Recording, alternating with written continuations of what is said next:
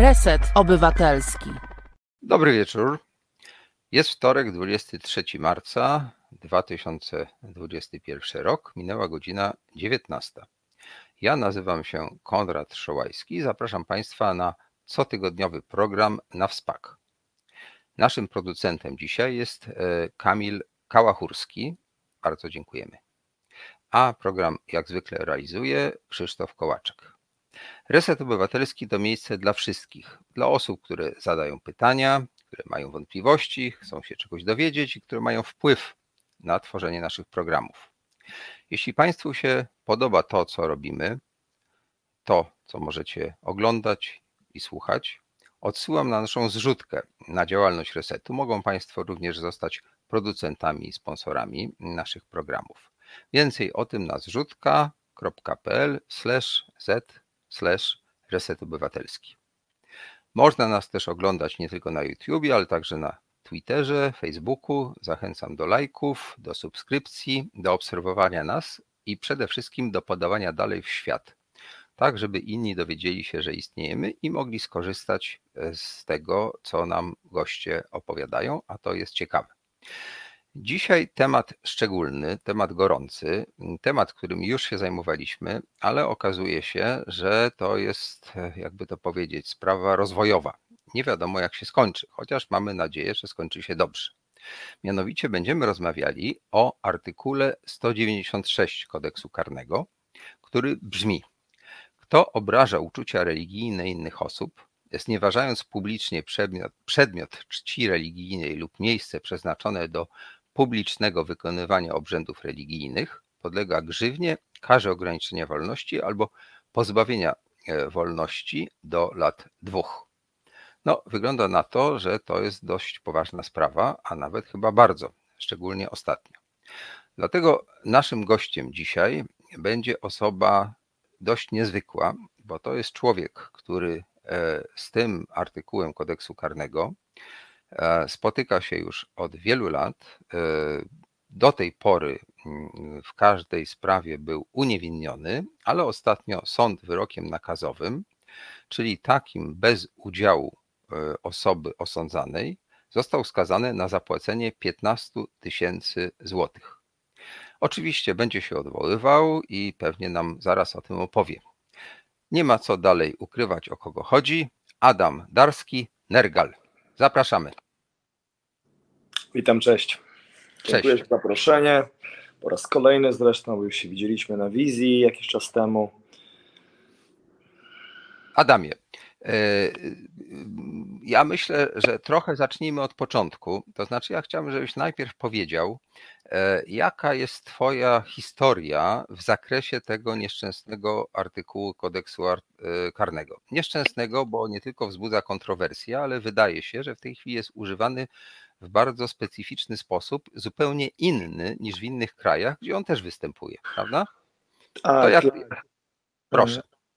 Moja historia zaczęła się, nie wiem kiedy tak naprawdę, bo to musiałbym się zapytać mojej adwokat albo po prostu ludzi, którzy zajmują się tymi sprawami, ale pierwszy case, który miałem, to był ten głośny biblijny przypadek, nazywam go biblijnym, bo dotyczył sytuacji, która miała miejsce na koncercie w Gdyni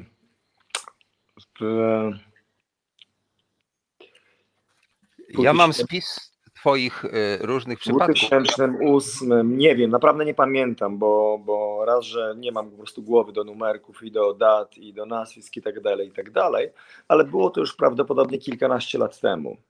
Więc doszło do incydentu na koncercie. To nie był incydent, to był po prostu show, który prowadziłem i w ramach tego show została potargana książka, która następnie została jakby cała publiczność po prostu wzięła sprawy w swoje ręce i po prostu doszło do wspólnej właśnie celebracji wolności w stylu zespołu Behemoth, czyli w zgromadzonym klubie około 700-800 osób w Gdyni. Rzuciłem słowa, że jest to książka, mówiłem o Biblii oczywiście, że jest to księga kłamstw. Robiłem to w ramach koncertu, w ramach spektaklu i feedback był raczej entuzjastyczny i gdzieś tam takie sytuacje zawsze ja to widzę, bo obserwuję, jak pracuję z ludźmi tak naprawdę, bo to jest praca z ludźmi, że to działa na ich emocje i od tego jest sztuka, dlatego tym się zajmuję, żeby po prostu amplifikować pewne reakcje i emocje, a jeżeli, nie wiem, na koncercie, w teatrze, w kinie będziemy po prostu flet i będziemy niewzruszeni, to znaczy, że coś po prostu nie działa. I ja przynajmniej tak odbieram sztukę. Ja chcę, żeby coś mnie ruszyło i to może mnie ruszyć w bardzo różny sposób. To nie musi być zawsze in plus, to nie musi być zawsze pozytywne. To może być coś bardzo niewygodnego. Zresztą bardzo często sztuka jest po to, żeby gdzieś tam po prostu determinować jakieś historie, z którymi my mamy problem.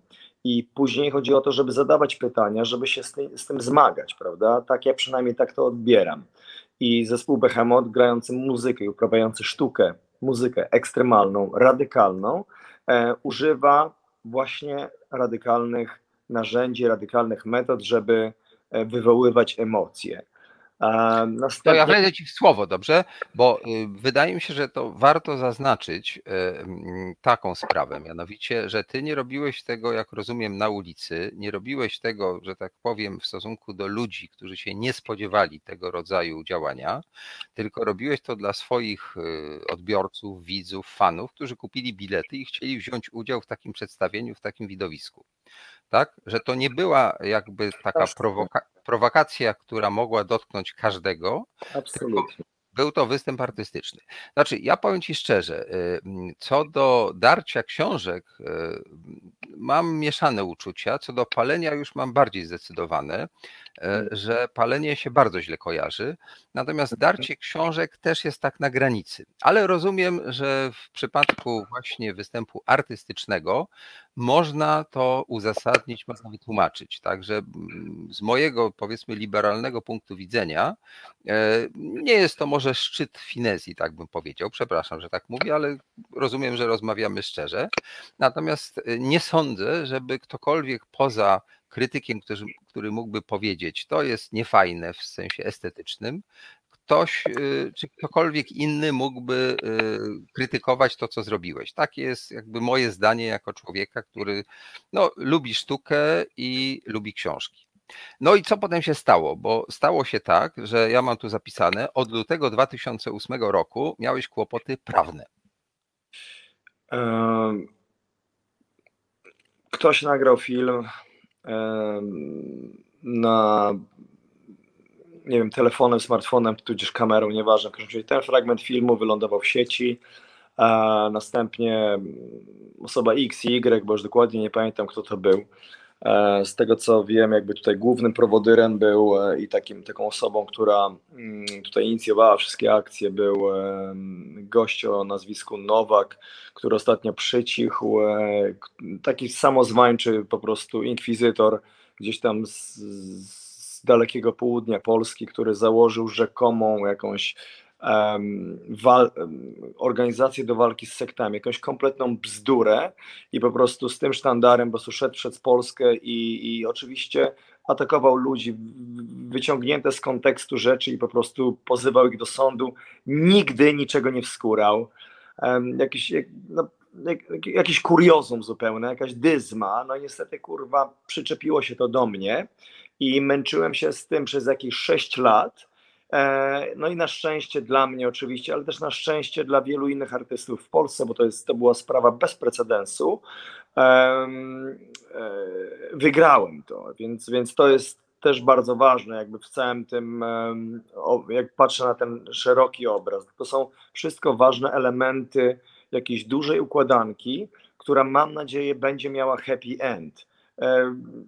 W przyszłości, mam nadzieję niedalekiej, ale tego nie wiemy, biorąc pod uwagę dzisiejszą konstelację polityczną, będzie to trudne, ale jak zawsze w polityce przychodzi wiatr zmian, wiatr prawdziwej, dobrej zmiany przyjdzie prędzej czy później, czarne chmury przejdą obok i po prostu i wtedy wszystko będzie gotowe, czyli dla nowych, nie wiem, włodarzy, dla nowej partii, dla nowych, mam nadzieję, mądrych, otwartych ludzi, którzy zasiądą za sterami polityki w Polsce. Będzie to gotowa sprawa do tego, żeby, jeżeli nie pozbyć się artykułu 196, który moim zdaniem daje przede wszystkim pole manewru dla wszelkiej maści po prostu oportunistów, krzykaczy, pieniaczy i tych, którzy po prostu w bardzo łatwy sposób chcą zdobyć jakiś kapitał, a wygląda to tak, że obrażane są uczucia religijne delikwenta X lub Y, on idzie do sądu, na drugi dzień nagłówki, headliny w największych na większych portalach i magazynach w Polsce są jego. To jest bardzo proste, ponieważ jest to temat bardzo nośny, o tym się mówi, jest bardzo drażliwy też jednocześnie, no bo cały czas tak naprawdę rozgrywa się dyskusja, czym są uczucia religijne, bo nikt jeszcze tego nie wie. No bo nie ma definicji uczuć religijnych, nie ma czegoś takiego. Mówimy o jakimś, to są jakieś fantazmaty i na podstawie właśnie jakiejś bzdury po prostu, jakiegoś balonu napompowanego przez jakąś agendę, cierpią tacy ludzie jak ja, a cierpię w ten sposób, że to jest harassment, to jest... Nękanie. To jest nękanie. Ja jestem nękany od 2007 i regularnie jestem po prostu nękany. Ja muszę chodzić po prokuraturach, po policjach, spowiadać się po prostu z jakichś kompletnych głupot. Moim zdaniem to są głupoty, a w rękach moich adwersarzy albo nie wiem, albo ludzi z jakichś po prostu politycznych ugrupowań są po prostu narzędzia do tego, żeby uprawiać swoją politykę i być może zyskać coś, ale póki co na szczęście odpukam w szybę, bo jest niemalowana. Wszystkie case'y do tej pory przeze mnie były wygrane, w sensie nie zostałem skazany nigdy. W 3, które się w tej chwili toczą, w jednym zostałem nominalnie skazany, ale oczywiście jest to wynik tak zwany, nazywam to formalny. Ja się nie znam, ja przepraszam, jeżeli na tej nomenklaturze sądowej, mimo że już prawdopodobnie powinienem być albo sędzią, albo obrońcą z moim doświadczeniem, jeśli chodzi o wizyty w tych przybytkach, to nie wiem, co to jest. W każdym bądź razie padł taki wyrok, oczywiście będzie, odwołujemy się i będzie cała sprawa, się zacznie i oczywiście tą sprawę wygram, bo jest to kompletny absurd i ja wiem, że ja ją wygram, dwie inne mamy jeszcze, czyli w sumie są 3 i no i cóż, no i tak będzie wyglądała moja najbliższa przyszłość, najbliższe miesiące. Dobrze, ale to ja ci wejdę w słowo, dobrze? Pozwól, że będę trochę adwokatu z diaboli, dlatego że tak. Przepraszam na sekundę. Dobrze, to ja może spróbuję Państwu powiedzieć parę słów, które może też są istotne. Mianowicie tutaj nie jestem adwokatus diaboli, a jestem, ale jakby bronię Nergala. Mianowicie przeczytałem u niego, że treści prezentowane na profilu, chodzi tu o jego profil facebookowy czy ten drugi, gdzie umieszcza zdjęcia, treści prezentowane mogą obrazić twoje uczucia religijne i inne. Jeśli nie chcesz, aby tak się stało, przestań mnie obserwować. Więc z punktu widzenia, jakby to powiedzieć, takiej pewnej ludzkiej przyzwoitości, a także chyba prawa, Adam Darski zachowuje się poprawnie. To znaczy, jeśli komuś by nie odpowiadało to, co on robi, co prezentuje jako artysta, to tak naprawdę taka osoba nie musi tam wkładać nosa, nie musi tego oglądać i w pewnym sensie, jeśli to robi, to i potem się oburza, to trochę tak jakby poszła do kina pornograficznego i się denerwowała, że tam pokazują filmy pornograficzne, albo poszła do cyrku i denerwowała się, że tam są występy cyrkowe, a nie jest to filharmonia. Więc w tym sensie absolutnie uważam, że to jest kompletnie niedorzeczne. Atakowanie, stosowanie przepisów prawa w stosunku do takiego artysty. Natomiast mam do ciebie pytanie. Czy nie zastanawiałeś się, zostawiam w tej chwili na razie, bo potem możemy sobie o tym powiedzieć, dlaczego ci ci ludzie, co to robią i kto za nimi stoi, bo to jest, myślę, że oddzielna sprawa, prawda? Natomiast czy nie zastanawiały się nad tym, jak tak naprawdę należy ułożyć sobie stosunki w kraju, państwie, Europie, żeby zarówno ludzie, którzy chcą uprawiać taki rodzaj sztuki, dla mnie ona jest okej, natomiast są tacy, którzy tego nie lubią, tak? A z kolei są ludzie, którzy lubią jakby inne rodzaje występów, lubią chodzić do kościoła, lubią tam się modlić albo jeszcze inne rzeczy robić. Co można zrobić, żebyśmy w sposób cywilizowany, nie wykorzystując tutaj prawa organów ścigania, żyli ze sobą jakoś tak bardziej zgodnie? No po co marnować publiczne pieniądze na rzeczy w zasadzie zbędne? Czy się nad tym zastanawiasz? Nie, bo nie muszę. To nie jest mój problem tak naprawdę. Ja nie robię niczego złego, nikogo nie krzywdzę. Wykonuję swoją pracę sumiennie, rzetelnie. Robię to na skalę globalną i za tym stoi sukces. Więc po prostu oczekuję od państwa, w którym żyję, w którym płacę niemałe podatki, państwa, które póki co nie jest państwem wyznaniowym, tylko jest państwem, jest społeczeństwem pluralistycznym, państwem demokratycznym, żeby to państwo chroniło mnie przed oszołomami, czyli przed pseudoorganizacjami, które się podpinają pod to, przed samozwańczymi inkwizytorami. Proszę mnie przed nimi chronić. Koniec, kropka. Tutaj nie ma dyskusji. To tak samo jakbyś rozmawiał w tej chwili, nie wiem, jak ja bym był jakimś producentem, wspomniało się pornografii. No to jak możemy pogodzić tych, z którymi pornografia, ona się kłóci z ich, nie wiem, z ich wartościami? Po prostu nie oglądajcie jej. To jest bardzo proste. Edukacja. Trzeba edukować ludzi i inspirować po prostu do tego, żeby zajmowali się sobą, swoim życiem, swoim wnętrzem, a nie cudzym życiem. Bo jeżeli ktoś ma problem ze mną, to tak naprawdę ja nie jestem problemem. Dla mnie to jest oczywiste i zgaduję, że gdyby się tutaj przyłączył jakiś psycholog, to on powiedział, że to nie jest mój problem. Problem jest, jeżeli teraz się obraziły się 4 osoby za zdjęcie na buta na obrazie jakimś, bo nie wiemy, co to jest za obraz, znaczy zgadujemy, ale co tam jest pod tym butem, no to się okaże podczas procesu oczywiście, to nie jest mój problem. 4 osoby mają jakiś głęboki problem, jakieś sytuacje, jakieś traumy być może. One muszą same w siebie zajrzeć w siebie, co spowodowało, że ja idę do sądu. Czy to jest rzeczywiście ich duchowość, czy to jest rzeczywiście wiara? Zadałbym pytanie,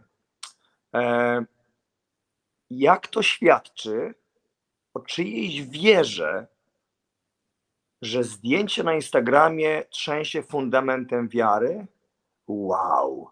W takim razie ta wiara jest gównowarta, jeżeli zdjęcie powoduje, że my lecimy do sądu. Albo ta wiara jest po prostu nic nie warta, albo twój core, twoja jakaś etyka jest po prostu jak papier. Ty musisz pracować nad sobą. Jeżeli ja mam problem z kimś, gdzieś coś oglądam, denerwuję się i tak dalej, to są wszystko moje emocje, jestem jedyną osobą odpowiedzialną za swoje emocje. Więc jeżeli ktoś nie przekracza tutaj tej granicy, nie uderza mnie w głowę, to może powiedzieć, zrobić to, co chce. Bardzo często w kontrze słyszę, a co byś zrobił, gdyby ktoś podarł twoją płytę albo ją połamał? No, pod warunkiem, że ją nie ukradniesz, tylko ją kupisz, to możesz sobie ją nawet wsadzić w dupę. Naprawdę nie zrobi to na mnie najmniejszego wrażenia, bo ja wiem, co ja jestem wart. A to, co ty zrobisz ze swoją rzeczą, którą kupisz za własne pieniądze, to jest póki co w tym kraju tylko i wyłącznie twoja sprawa. Jeżeli, nie wiem, moi adwersarze chcą bardziej radykalnych metod, bo w tym kierunku to zmierza, prawda? Jakieś takie, to są tendencje, żeby stworzyć, żeby jedna religia miała monopol, cała reszta w ogóle siedziała pod miotłą i każdy łącznie z ateistami, po prostu oni się mają podporządkować ich wrażliwości, w cudzysłowie mówię wrażliwości, bo to nie ma nic wspólnego z wrażliwością, tylko z jakimś pieniactwem, z warcholstwem, z głupotą, z brakiem inteligencji i z brakiem wyobraźni. To a propos 4 obrażonych w tym case'ie, to a propos Ordo Iuris, to a propos tych wszystkich pieniaczy i krzykaczy, pseudokatolików, bo to są pseudokatolicy. I jeżeli macie z czymś problem, ogarnijcie kurwa swoją kuwetę i nie wchodźcie do mojego ogródka, bo ja nie życzę sobie waszych uwalonych gnojem butów w swoim ogrodzie.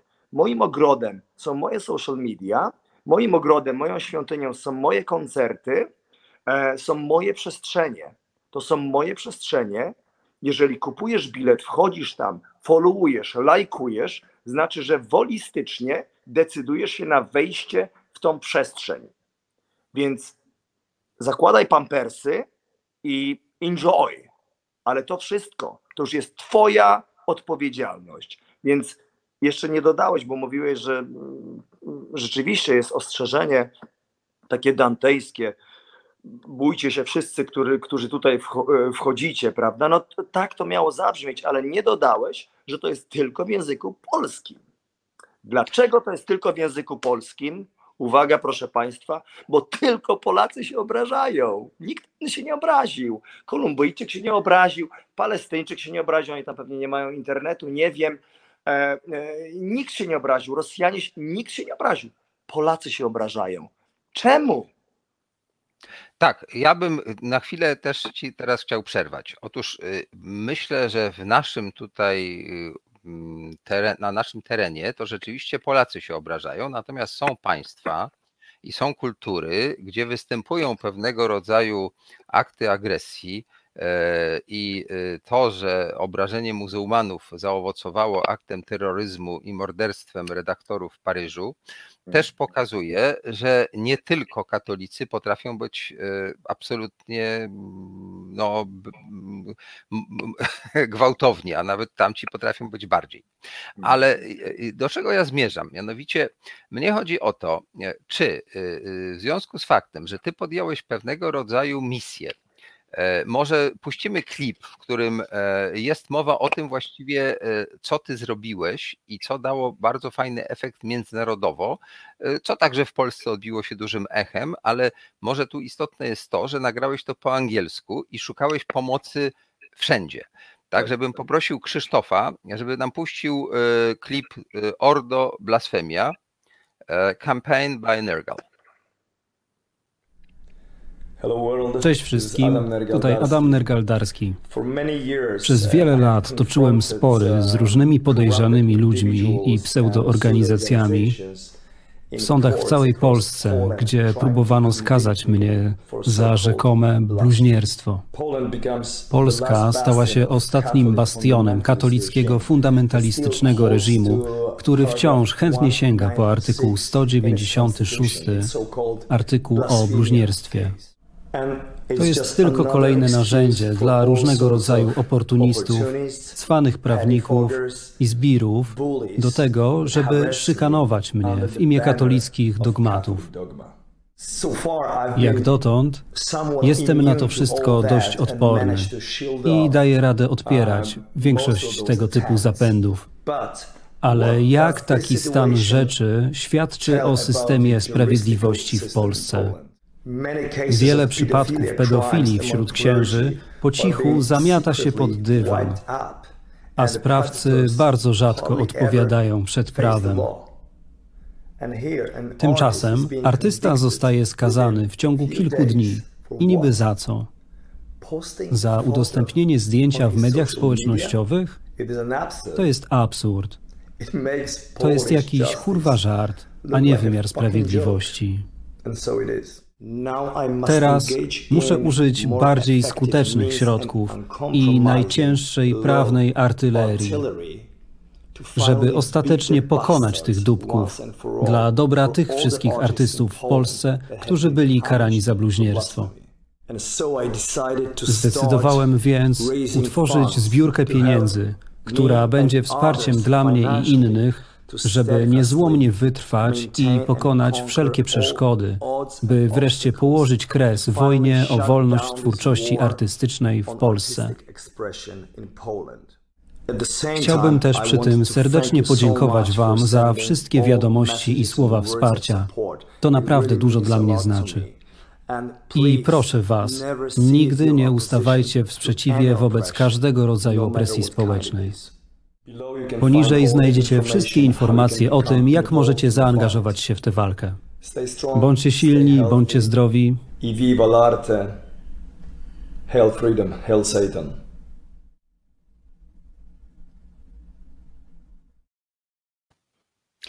Obejrzeliśmy klip, który jest rozpowszechniany już od ładnych kilku tygodni, który przyniósł ogromny sukces. Z tego co wiem, to ta zbiórka nie tylko wynagrodziła Ci to, co masz zapłacić, te 15 000, ale paręnaście razy już przekroczyła tę kwotę i dlatego wiem, że chcesz rozpocząć i przeprowadzić kampanię, która ma na celu nie tylko jakby wyrównanie tego rachunku, ale zmianę sytuacji. Zresztą mówisz to w tym materiale. Przy okazji dziękuję Krzysztofowi Kołaczkowi, że nam pięknie to przetłumaczył i przeczytał. I teraz tak, skoro wszedłeś na drogę, ja bym powiedział trochę polityczną, bo to już nie jest tylko występ artysty. To jest na granicy bycia działaczem, bycia politykiem. To jaki jest Twój program teraz? Bo to przecież chyba się nie sprowadza tylko do tego, że te pieniądze będą służyły do płacenia kar w sądach. Jak to właściwie? Jaki jest Twój plan? Pomyślałem sobie, bo to była bardzo spontaniczna reakcja. Tak naprawdę ten wyrok, który zapadł, spowodował, że tak naprawdę gdzieś tam z zenitu ta sytuacja w moim świecie sięgnęła. Pomyślałem sobie, że jeżeli pozwolę na to, że dam przyzwolenie na to, czyli na przykład zgodzę się, dobra, zapłacę, żeby mieć spokój, no bo oczywiście przeżyję, zapłacę, okej, zamieciemy to i lecimy dalej. Tylko że to jest przyznanie się do czegoś, czego nie zrobiłem, oddanie, no nie wiem, przyznanie, że moi adwersarze mają jakąś rację, że jeżeli tutaj są dwie racje, no to oni mają tą rację i oni po prostu wygrywają. I to nie chodzi o paręnaście czy parędziesiąt tysięcy złotych, bo to zawsze można zbierać, pożyczyć, zarobić i tak dalej. To są tylko pieniądze. Ale chodzi o coś większego. I pomyślałem sobie, że jeżeli tak absurdalny temat, czyli temat tego zdjęcia przejdzie, to co będzie następne?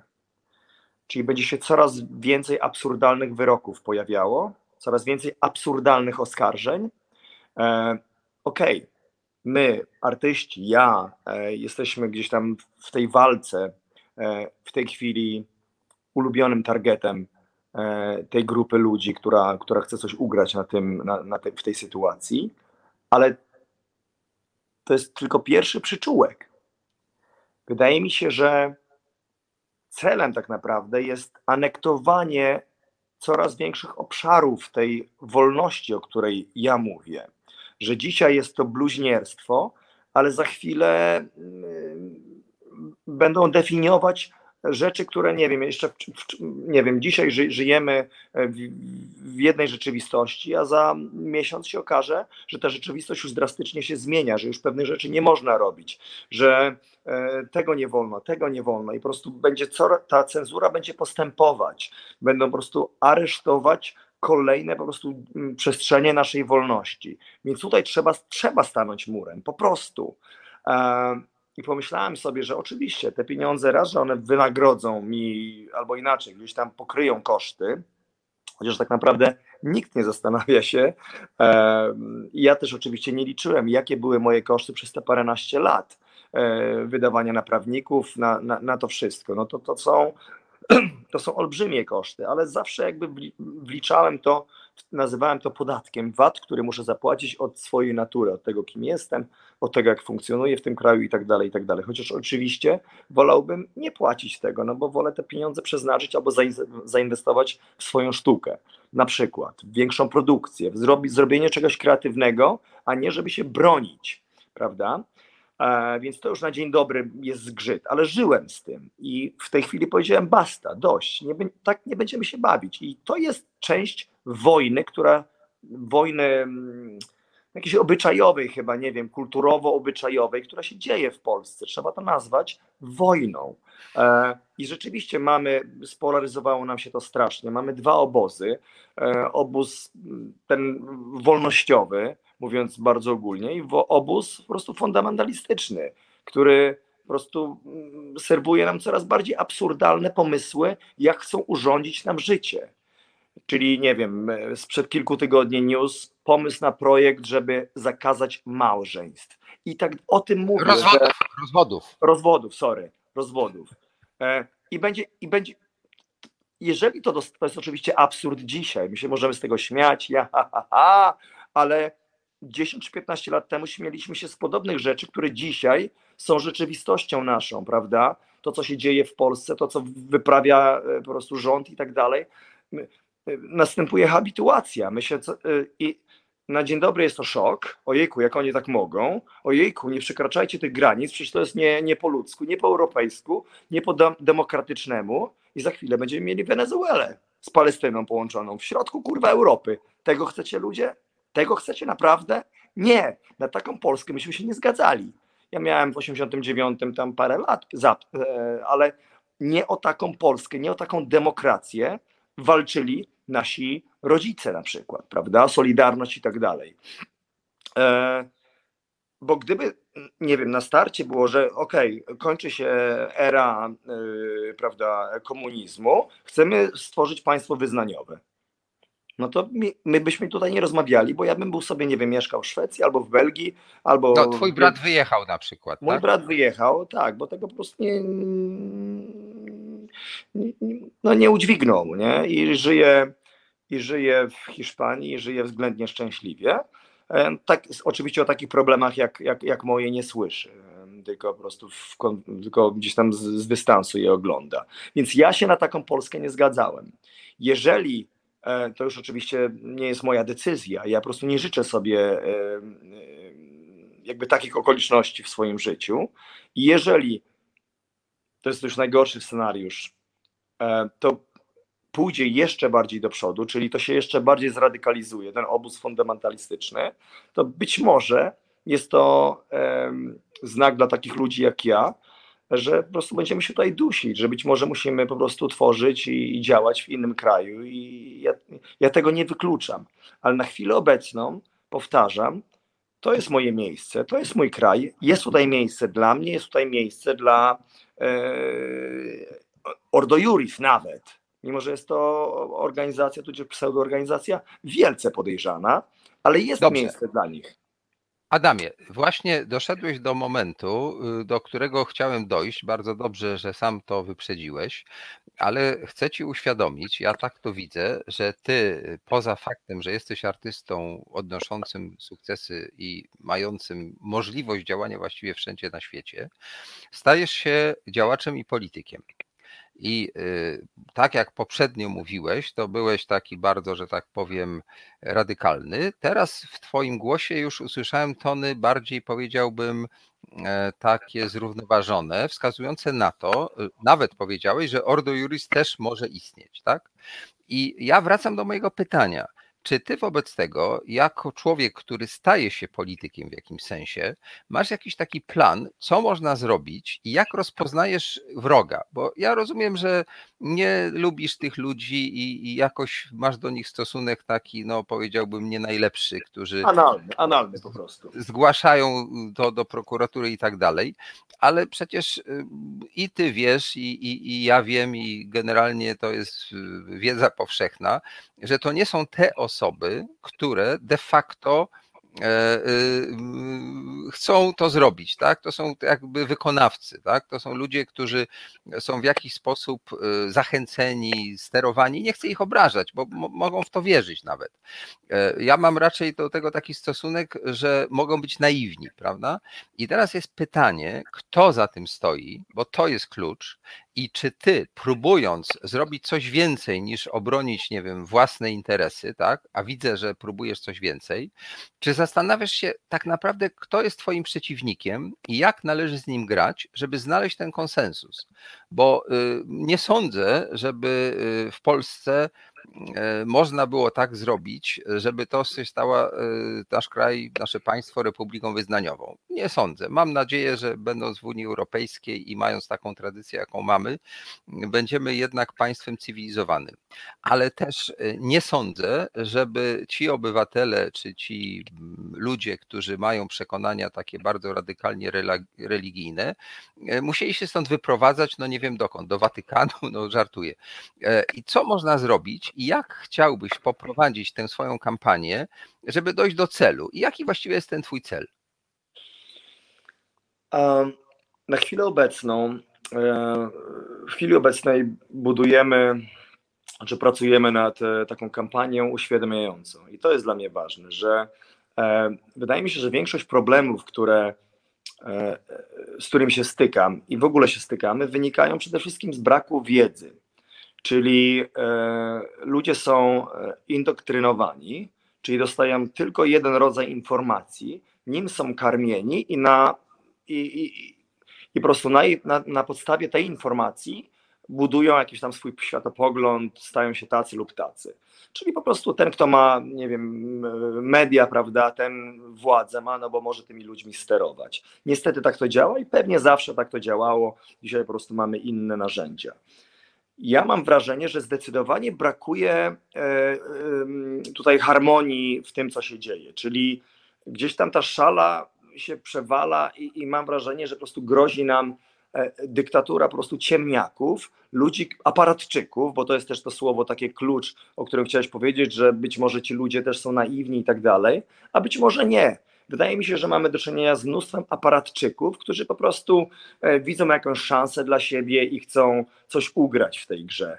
Nie wiem, na ile wierzą w to, na ile nie wierzą, nieważne, ale trzymają taką refleksję, że kurde, no po prostu koleś chce wykonywać swój zawód, dajmy mu wykonywać swój zawód. Więc jak tak naprawdę ja się po prostu wkurwiłem z takiej pozycji self, ale jak patrzę w koło, to się okazuje, że nie tylko ja mam tego typu problemy. Na szczęście autorzy już słynnej tak naprawdę na całą Polskę Matki Boskiej Tęczowej zostali uniewinnieni. Ja pamiętam, że parę dni temu ja byłem na wakacjach, dostałem informację od Gosi Ciukrzy, mojej adwokat, że taki wyrok zapadł i ja pamiętam, że taką radość, rozumiesz o co chodzi? To jest praca u podstaw. Ktoś musi wykonywać tą pracę u podstaw, czyli uświadamiać ludzi. Zobaczcie. Ale jak chcesz, bo ja rozumiem, że każdy może oglądać YouTube, ale tak podejrzewam, że większość naszych odbiorców, którzy patrzą i słuchają dzisiaj, to są ludzie w zasadzie przekonani. To znaczy uważają, że ty masz prawo robić to, co robisz i nie powinien cię żaden prokurator, żaden sąd w tej sprawie szarpać. W związku z czym w zasadzie w jakimś sensie klepiemy się po plecach, mówimy, jacy jesteśmy inteligentni, mądrzy i tak dalej, i tak dalej. Moje pytanie jest takie, jak chcesz zmienić sytuację, żeby dotrzeć do tych, którzy niekoniecznie są fanatykami, bo tych trudno jest zmienić, ale do tych, którzy są obojętni, którzy głosują tak, że dają władzę tym, którzy właśnie robią ci to, co robią.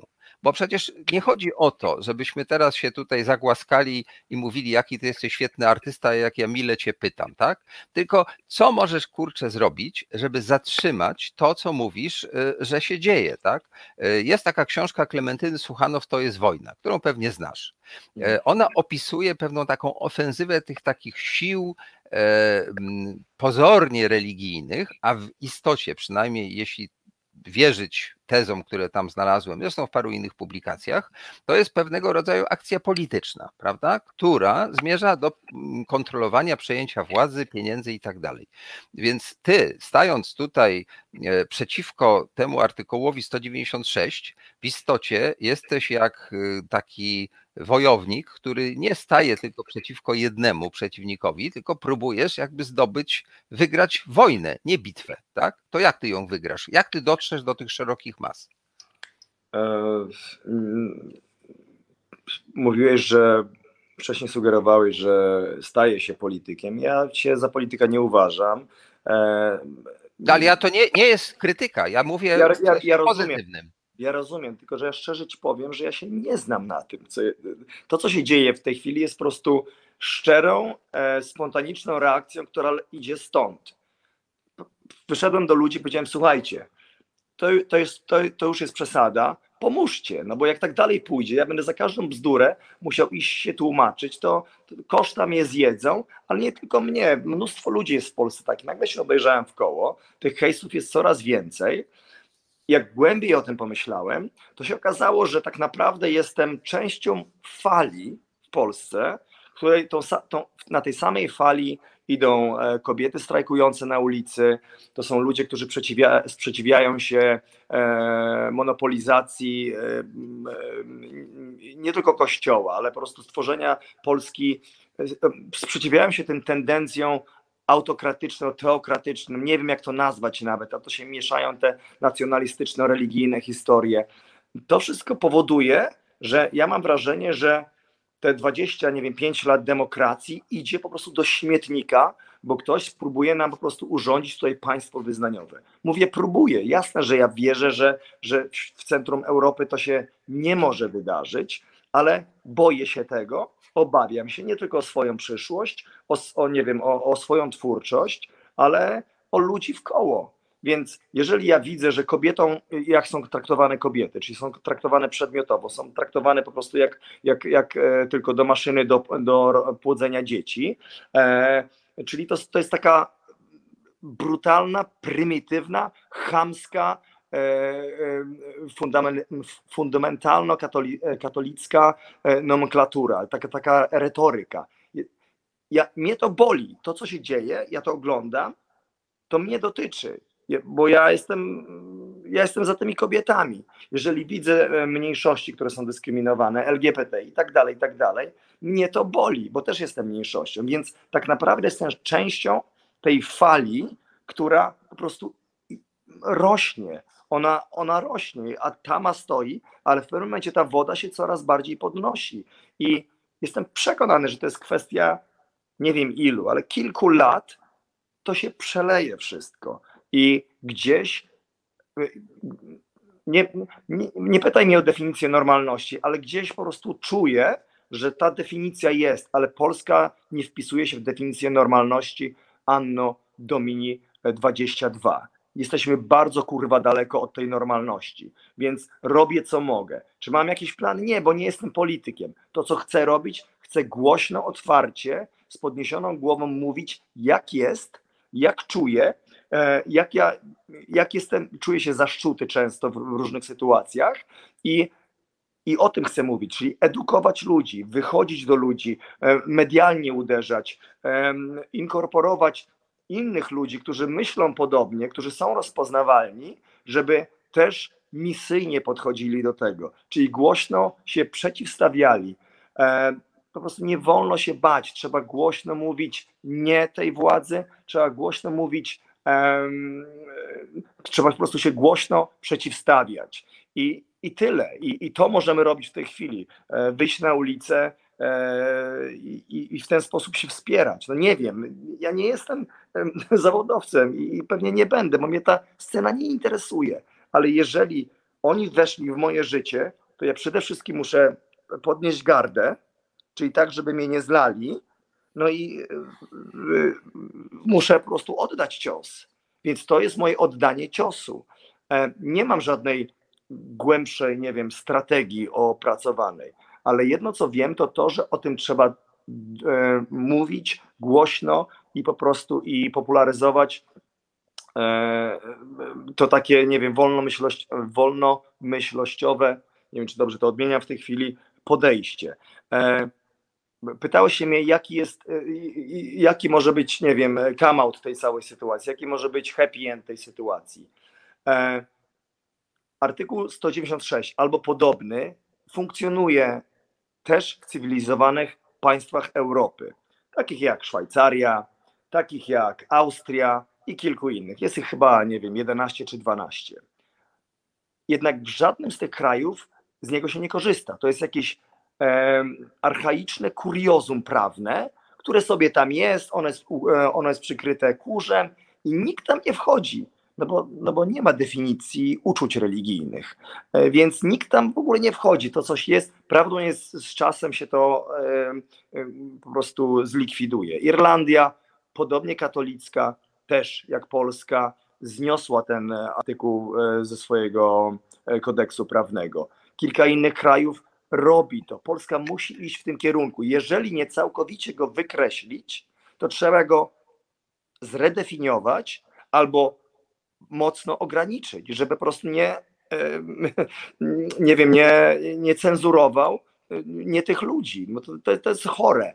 Więc tutaj cały czas mówię o tym, że z uporem maniaka po prostu powtarzam, brakuje w tym wszystkim równowagi. Ja nie czuję równowagi, to się przechyla, więc róbmy wszystko, żeby to się znowu wyrównało. My, społeczeństwo pluralistyczne, musimy się zmieścić w tych granicach Polski, 36 milionów, musimy jakoś sobie dać radę, więc tu jest póki co moje miejsce, ja mam prawo tutaj mieszkać, tutaj żyć i tutaj działać i inni, często z zupełnie drugiej strony po prostu barykady, też mają prawo to robić.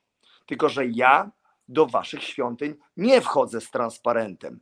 Ja, mimo że nie podobają mi się wasze mordy, nie chodzę z tym do sądu, bo obrażacie moje uczucia estetyczne, a takie mam. Ale to jest moja definicja, to są moje problemy. Jeżeli ja mam z wami problem, to ja sobie sam to przerabiam. Bardzo często moja sztuka, właśnie radykalna, ekstremalna, ona jest moją taką autoterapią na problemy tego świata. Ja je procesuję w sobie, ja to ogarniam, ja to po prostu wyrzucam w świat i ja tylko dlatego jestem w miarę względnie psychicznie zdrowy. Inaczej bym musiał skoczyć z okna albo po prostu wyjść i po prostu lać pałą ludzi, którzy mi się nie podobają. Ale to byłoby prymitywne, chamskie i barbarzyńskie.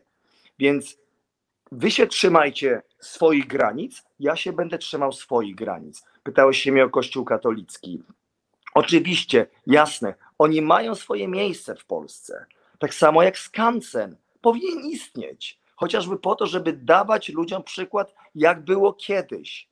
Ale to już tak nie działa. Ludzie myślą inaczej. My myślimy do przodu, my patrzymy w przyszłość. My nie chcemy jak te raki zapierdalać do tyłu i się cofać w czasie. Koło już jest wymyślone, więc jeżeli to zapieprza do przodu, to lećmy do przodu, a nie do tyłu. Więc ja jestem za rozwojem, za myśleniem do przodu, za myśleniem otwartym, za rozglądaniem się wszędzie, a nie patrzeniem jak koń po prostu pod nogi i cofaniem się do tyłu.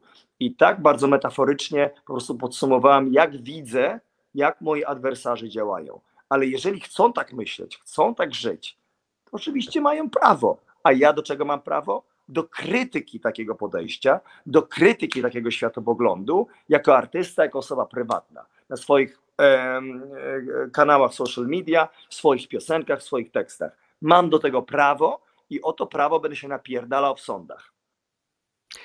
Rozumiem. I pytanie jest wobec tego takie, czy ty wesprzesz jakąś inicjatywę, i czy możesz wskazać taką inicjatywę, która mogłaby bardziej tak konkretnie podziałać? Dlatego, oczywiście, że od jakiegoś czasu już wspieram i współpracuję z Fundacją Wolność od Religii.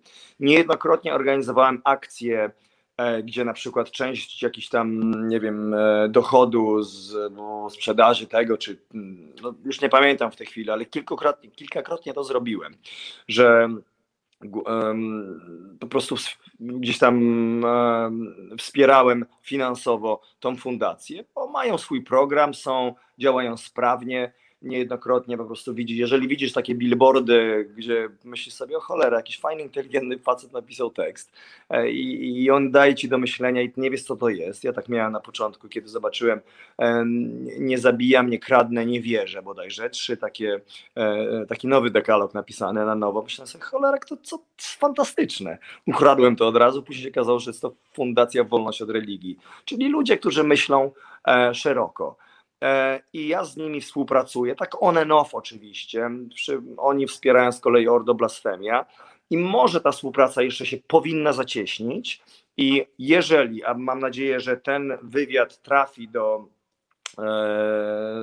wielu ludzi, być może wśród was oglądających są ludzie, którzy potrzebują pomocy, odezwijcie się do nas, Ordo Blasfemia, my was albo przekierujemy gdzieś, albo zaoferujemy wam pomoc, prawną na przykład, jeżeli nie macie na to środków, to ja z chęcią się nad tym pochylę i wesprę taką osobę, jeżeli rzeczywiście z podobnym problemem jak ja się boryka.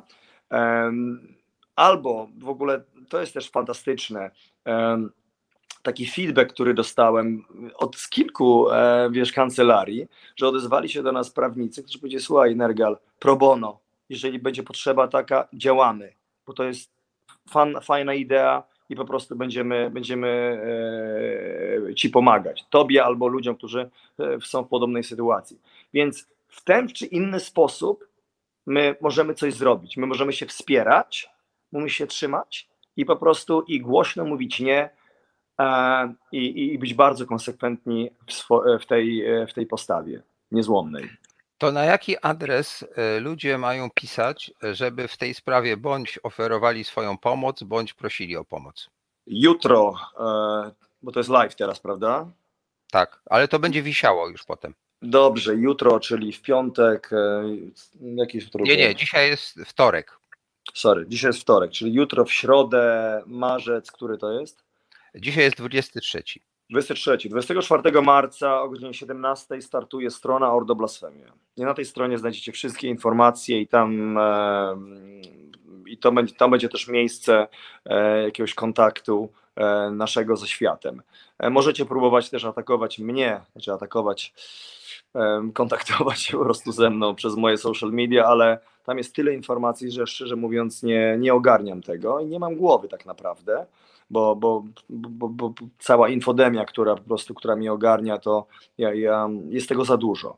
Ale przez tą stronę zrobimy kontakt i będzie możliwość kontaktu. Także zapraszam. I proszę to traktować poważnie. Nie robimy tego dla jaj, to nie są żadne podśmiechujki. Mam wrażenie, że jest to wydaje się, że jest to nisza, prawda? Jakiś paragraf, jakieś bluźnierstwo, o czym ten Nergal gada, ale to jest tylko wierzchołek góry lodowej. Góra ma taki kształt najczęściej i tutaj później są kolejne jakieś etapy, kolejne grupy społeczne i ludzie. Jeżeli na końcu są ludzie tacy zwykli, to jeżeli to zacznie się topnieć, jeżeli cenzura będzie konsekwentnie nas po prostu ograniczała, to wierzcie mi, że prędzej czy później będzie to też was dotyczyć. Tego, co będziecie chcieli napisać na Instagramie, prawda? Ktoś na przykład będzie chciał zdiagnozować osobę Y lub X i nazwać ją debilem, co jest oczywiście diagnozą, przecież a nie próbą obrażenia kogokolwiek, nie będzie już mogła tego zrobić i tak dalej, i tak dalej. Nie chcecie żyć w takim państwie. Ja nie chcę.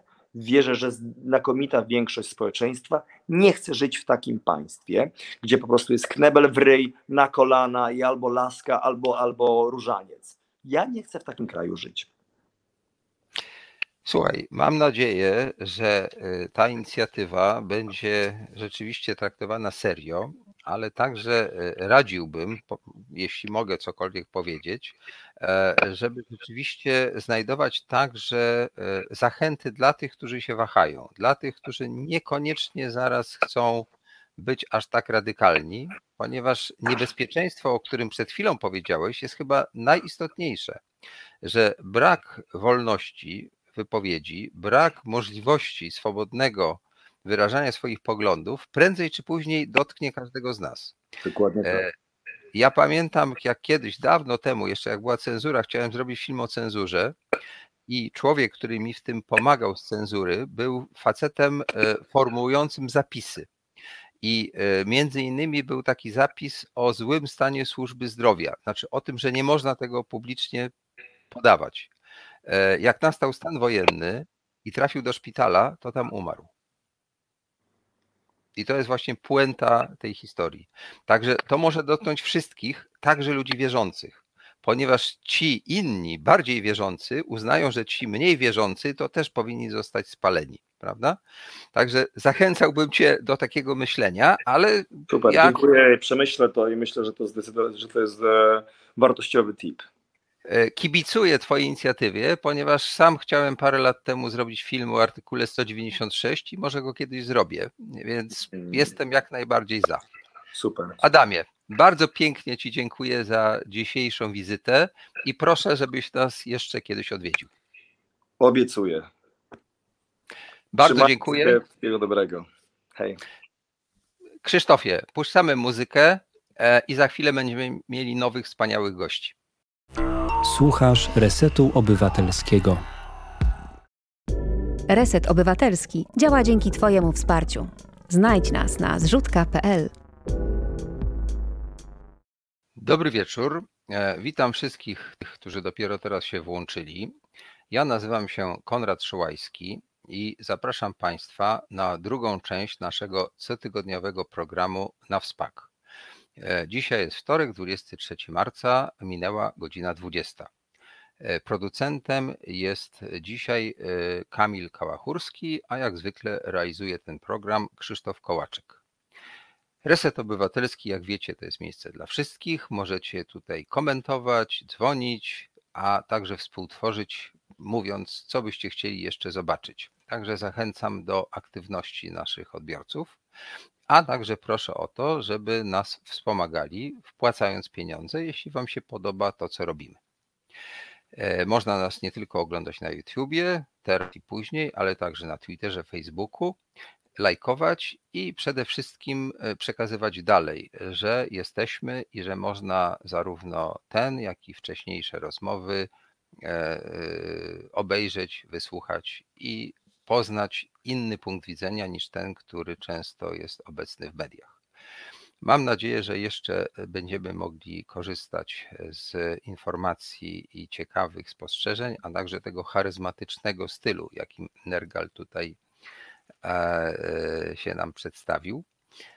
I myślę, że warto się zastanowić nad tym, jak można poprzeć inicjatywę, która służy do tego, żebyśmy po prostu byli bardziej wolni.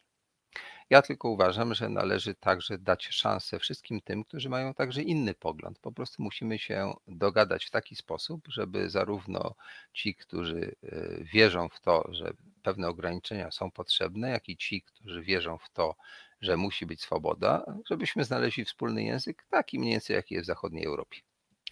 Dobrze, to teraz tak. Chcę przedstawić nowych gości, tych, którzy będą nam dzisiaj pomagali zrozumieć dalszą część w dalszej części tego spotkania, o co chodzi z tym artykułem 196. Zaprosiłem przede wszystkim panią doktor habilitowaną Renatę Mieńkowską-Norkienę. Zapraszam. Dzień dobry. Przedstawicielkę Wydziału Nauk Politycznych i Studiów Międzynarodowych Uniwersytetu Warszawskiego, ekspertkę Team Europe Komisji Europejskiej. I będzie tak nam pomagała zrozumieć, jaki jest kontekst europejski tego prawa, które wzbudza takie kontrowersje.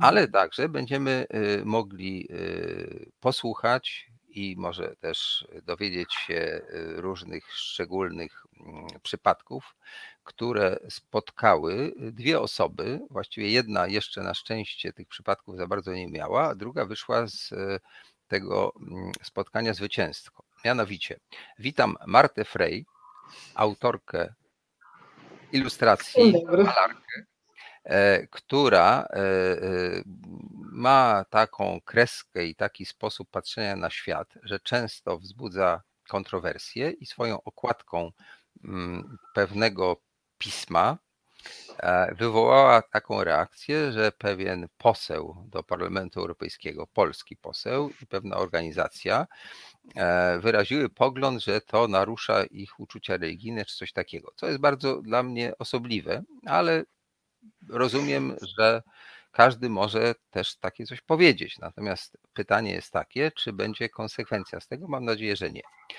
Druga osoba to jest nasz w sensie Resetu i moich produkcji filmowych, przyjaciel i wieloletni znajomy Paweł Heinzel, motyl z procesji Bożego Ciała. Tak go znamy wszyscy. Witaj, Pawle. Dobry wieczór. Pozdrawiam. Dobrze. Pozdrawiam Marto. Ja też. I teraz może zaczniemy od tego, że Paweł jest tutaj najstarszy stażem, jeśli chodzi o boje takie, jakby to powiedzieć, w sądzie czy w prokuraturze z tym nieszczęsnym artykułem, to nam pokrótce opowie, jak doszło do tego, że był prześladowany czy był ścigany. A może najpierw puścimy taki mały klip, który jest kawałeczkiem mojego filmu, którego jeszcze nie zrobiłem, a może kiedyś mi się uda go zrobić, właśnie o artykule 196. Krzysztofie, czy możemy zrobić teraz projekcję?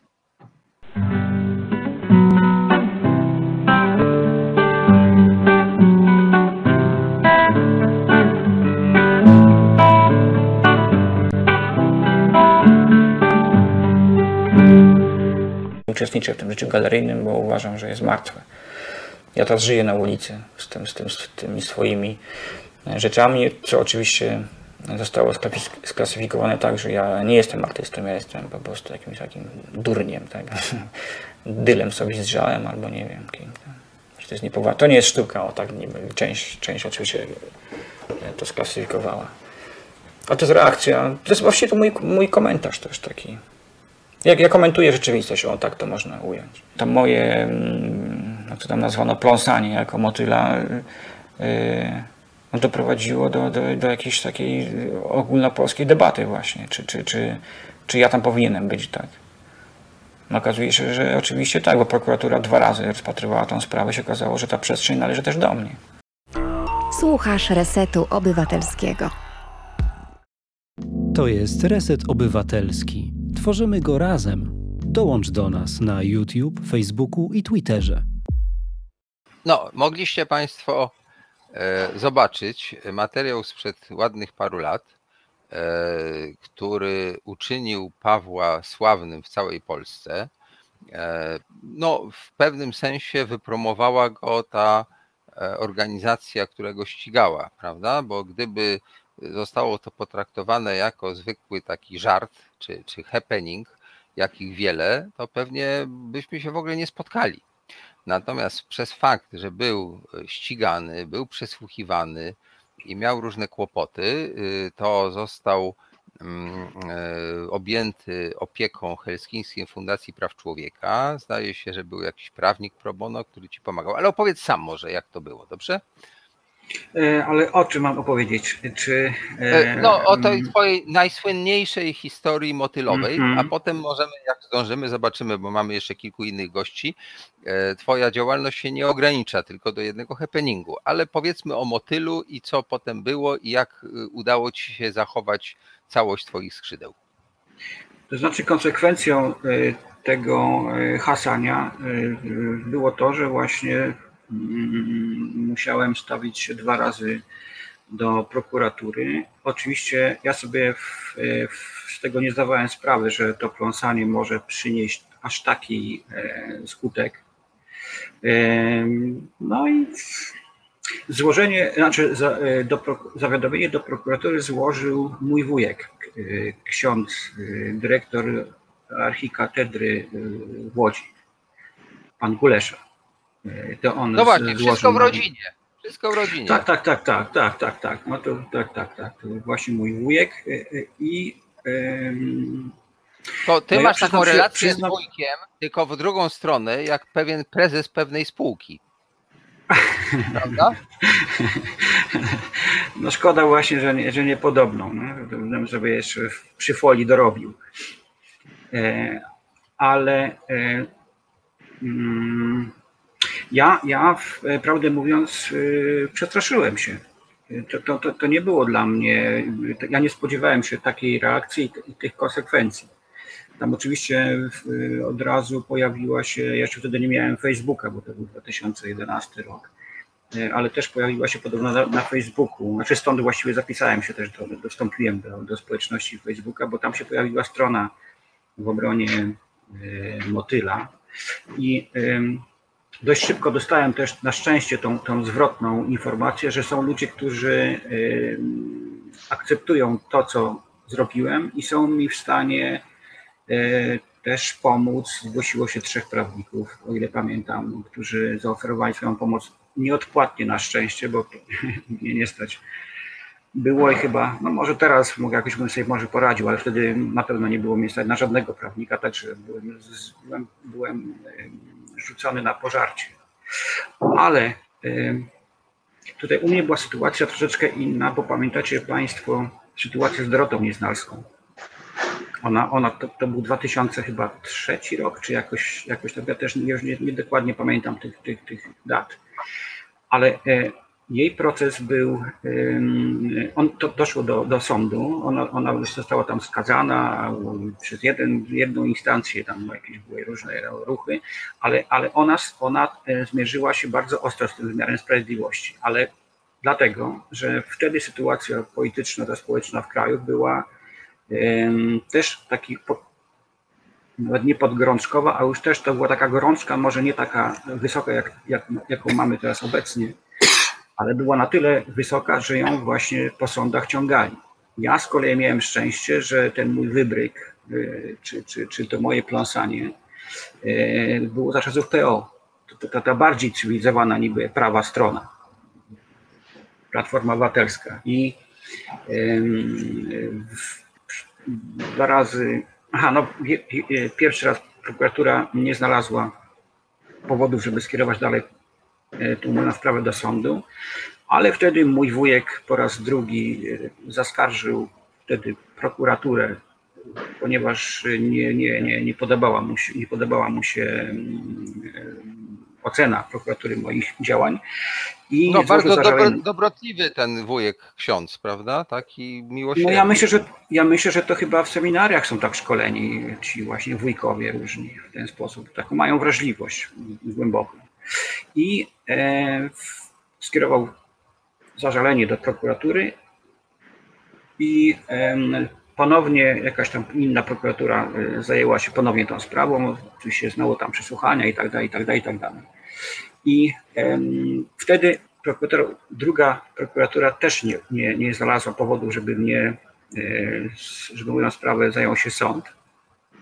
Ale pieniądze poszły, prawda, na te wszystkie czynności. Policja, no tu jest jeszcze, tak, ale tu jest, tak, chciałem do tego dojść, że to były tylko 2 wizyty moje w prokuraturze, ale ja momentalnie po tym swoim pląsaniu okazało się, że ja mam, na tej pory mam, założoną teczkę na Komendzie Głównej Policji w Łodzi i ja praktycznie co roku tam się w tej komendzie pojawiam, czy pojawiałem, teraz z racji sytuacji nie, ale co roku tam się pojawiałem i prowadziła mnie pani inspektor i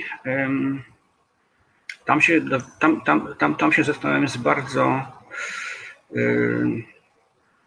idiotyczną sytuacją, ponieważ pani, moja inspektor prosiła mnie nawet, znaczy mówiła mi do mnie na przykład w ten sposób, że panie Pawle, może by pan gdzieś tam u siebie na Teofilowie, to jest dzielnica Łodzi, może by pan gdzieś tam na Teofilowie sobie raz tam gdzieś pobrykał, ponieważ, no bo jeszcze muszę nadmienić, że po motylu ja postanowiłem co roku pojawiać się na procesji Bożego Ciała w Łodzi i też tak czyniłem. Także tutaj w Łodzi to funkcjonuje. Zasmakowałeś w tym, tak? Poczułeś, że... Tak, ale poprzez tą sytuację z prokuraturą, poprzez sytuację z policją, ja uznałem, że to nie jest tylko już takie zwykłe pląsanie jednorazowe, że jednak za tym stoi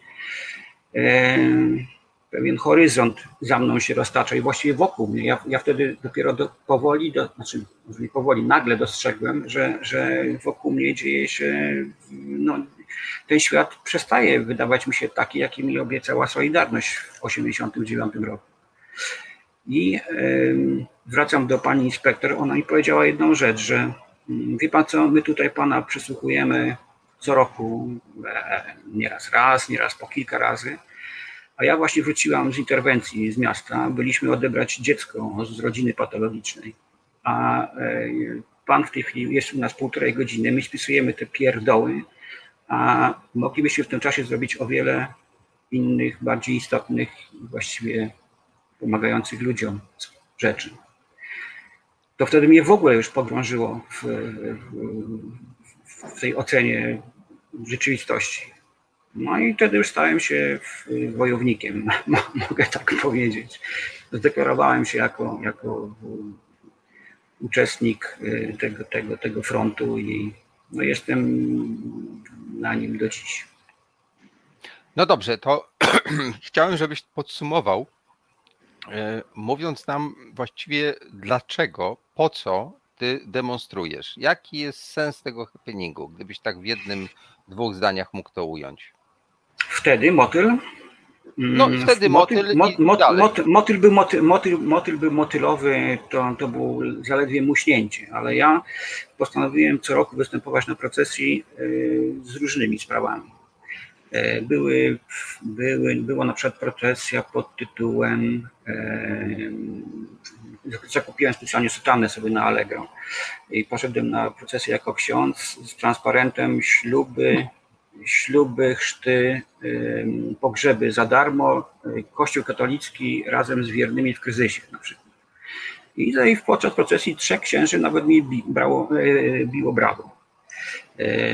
Na przykład przebrałem się za kobietę i miałem transparent z hasłem kobiety nie macie żadnych praw w kościele. Było tam ich, już nie pamiętam, to było kilkanaście razy tych moich występów, ale one dotyczyły po kolei spraw, które do mnie docierały, a wydawały mi się po prostu dla mnie nie do zniesienia. Czyli zostałeś takim jakby trybunem. Ludowym, czy tak, jakimś takim... Tak. Przez to, że wujek cię niejako pchnął na tę drogę, prawda? To wujek nigdy jakoś mnie... Wujek akurat na mnie wrażenia żadnego nie robił nigdy i do tej pory nie robi. Ale ja mówię, raczej, że on zrobił niechcący, trochę jak wujek tego drugiego pana, też chyba nie wyobrażam sobie, że taką drogą on pójdzie, ale gdzieś tam przyłożył do tego rękę. Dobrze, Pawle, to ja na razie ci podziękuję.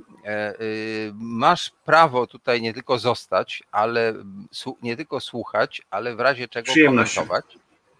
I chciałem, żeby teraz Marta nam coś o sobie powiedziała i o swojej pracy artystycznej, ale w kontekście tych takich społecznych komentarzy, bo one wywołują kontrowersje, prawda? To jakbyś mogła tutaj nam wytłumaczyć, na czym polega twoja twórczość w tym zakresie?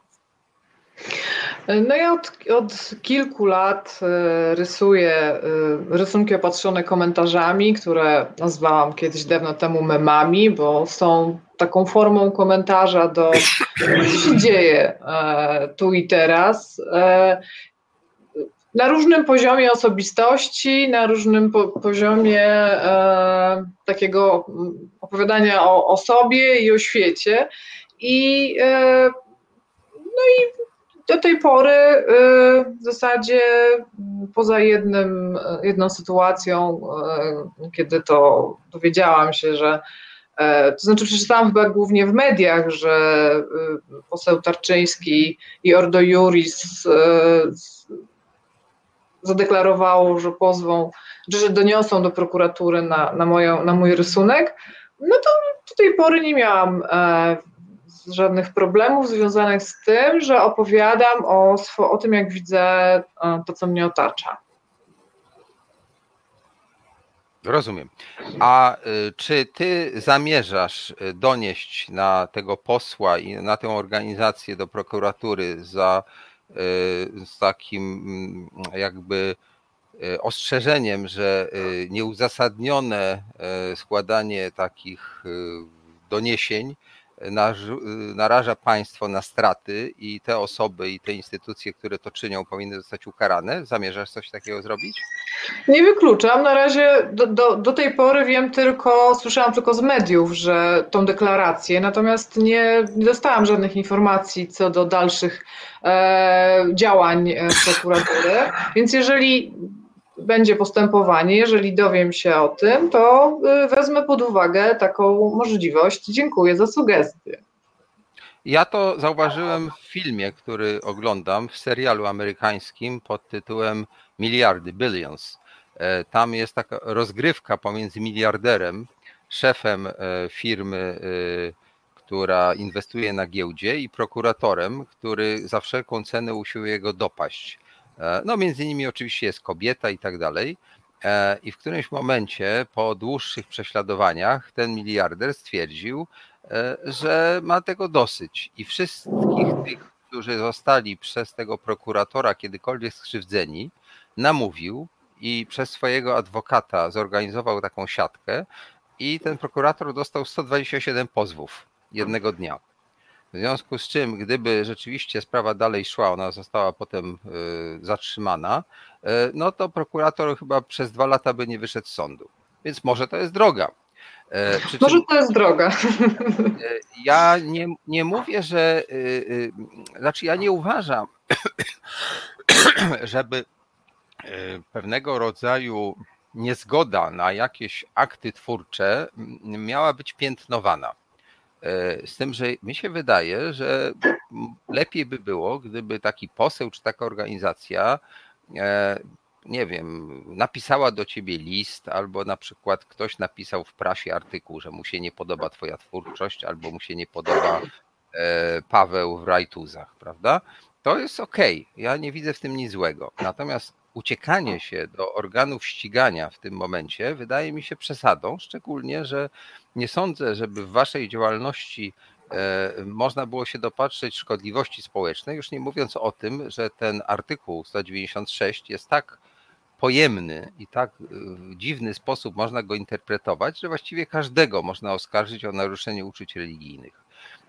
Ponieważ na przykład ateista głoszący, że nie wierzy w Boga, obraża uczucia ludzi, którzy wierzą w Boga. Więc w zasadzie wszyscy ateiści w Polsce, którzy otwarcie to głoszą, powinni zostać pociągnięci do odpowiedzialności, ponieważ niewątpliwie ranią uczucia ludzi wierzących. Trudno, żeby nie ranili, tak? Stopień ranienia jest tutaj nie do określenia, w związku z czym trudno do końca to traktować serio. Natomiast faktem jest, że nie ma tutaj jasnej definicji. Ja pamiętam, że kiedyś ze świętej pamięci profesorem Filarem o tym rozmawiałem, to on mówił, że chodzi o ochronę obiektów kultu, o to, żeby de facto nie następowały takie akty chuligańskie, że ktoś będzie przerywał mszę po pijanemu czy coś takiego. Z tym, że na to są też inne artykuły w kodeksie karnym, więc nie wiem, czy akurat ten jest taki bardzo potrzebny.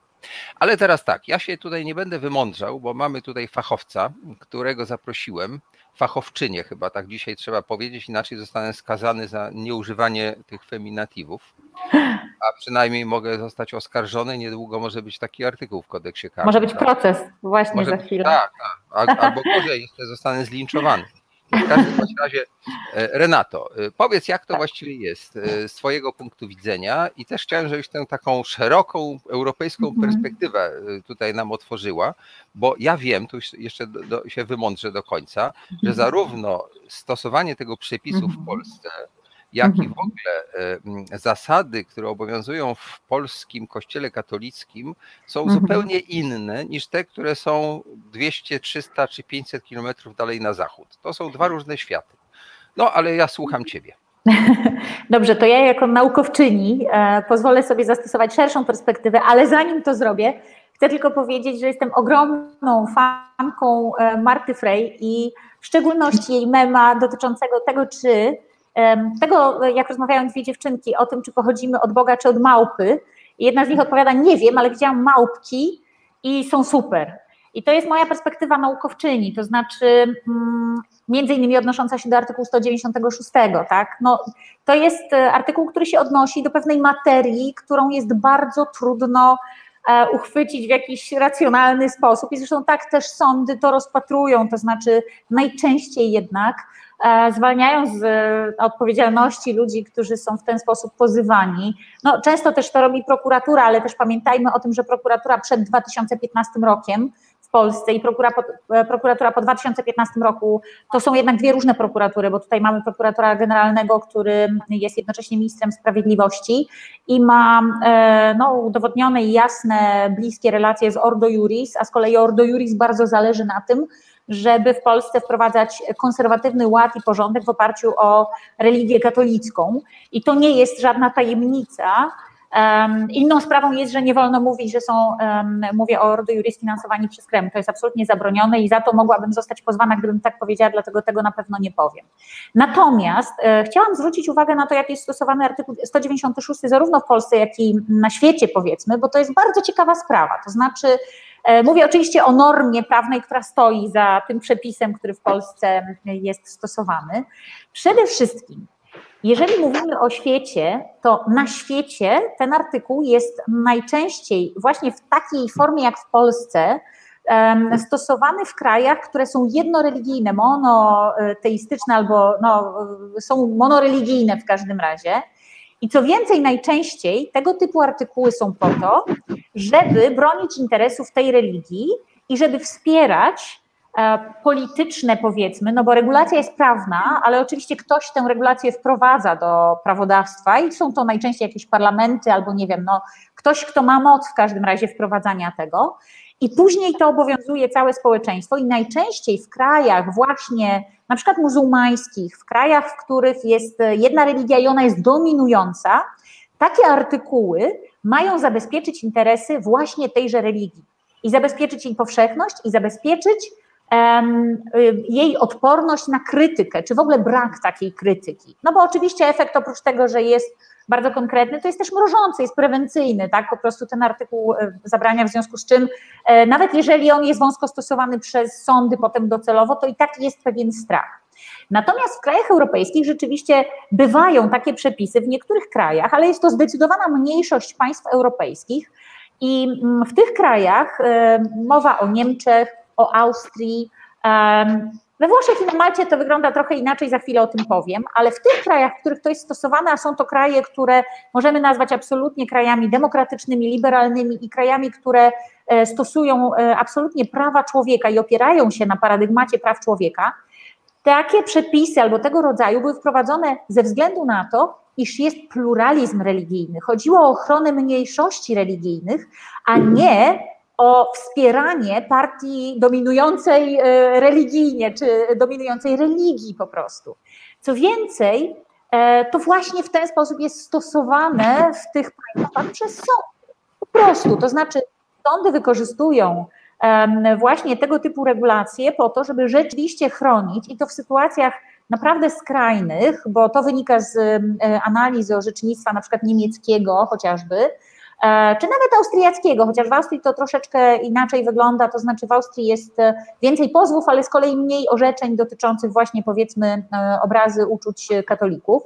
Natomiast jeśli chodzi o Włochy i Maltę, to wygląda trochę inaczej, to są przepisy dosyć stare często i one też idą w parze jednak z mocną czy dosyć dużą religijnością w tych krajach, mowa o religii katolickiej przede wszystkim. Tam to też idzie w parze z pewnym konserwatyzmem tych społeczeństw, więc teoretycznie przepisy były wprowadzone jednak, żeby wspomagać trochę te religie dominujące, ale one z kolei tam bardzo rzadko stosowane. We Włoszech ostatnio ten przepis był stosowany poza niektórymi powiedzmy obszarami, jak na przykład południowy Tyrol, gdzie sama miałam okazję być i nawet w hotelu, w którym mieszkałam, były krzyże na ścianach, gdzie są pozwy, ale za to jest bardzo mało orzeczeń rzeczywiście skazujących, no to te przepisy są w zasadzie mało aktywne, delikatnie rzecz ujmując.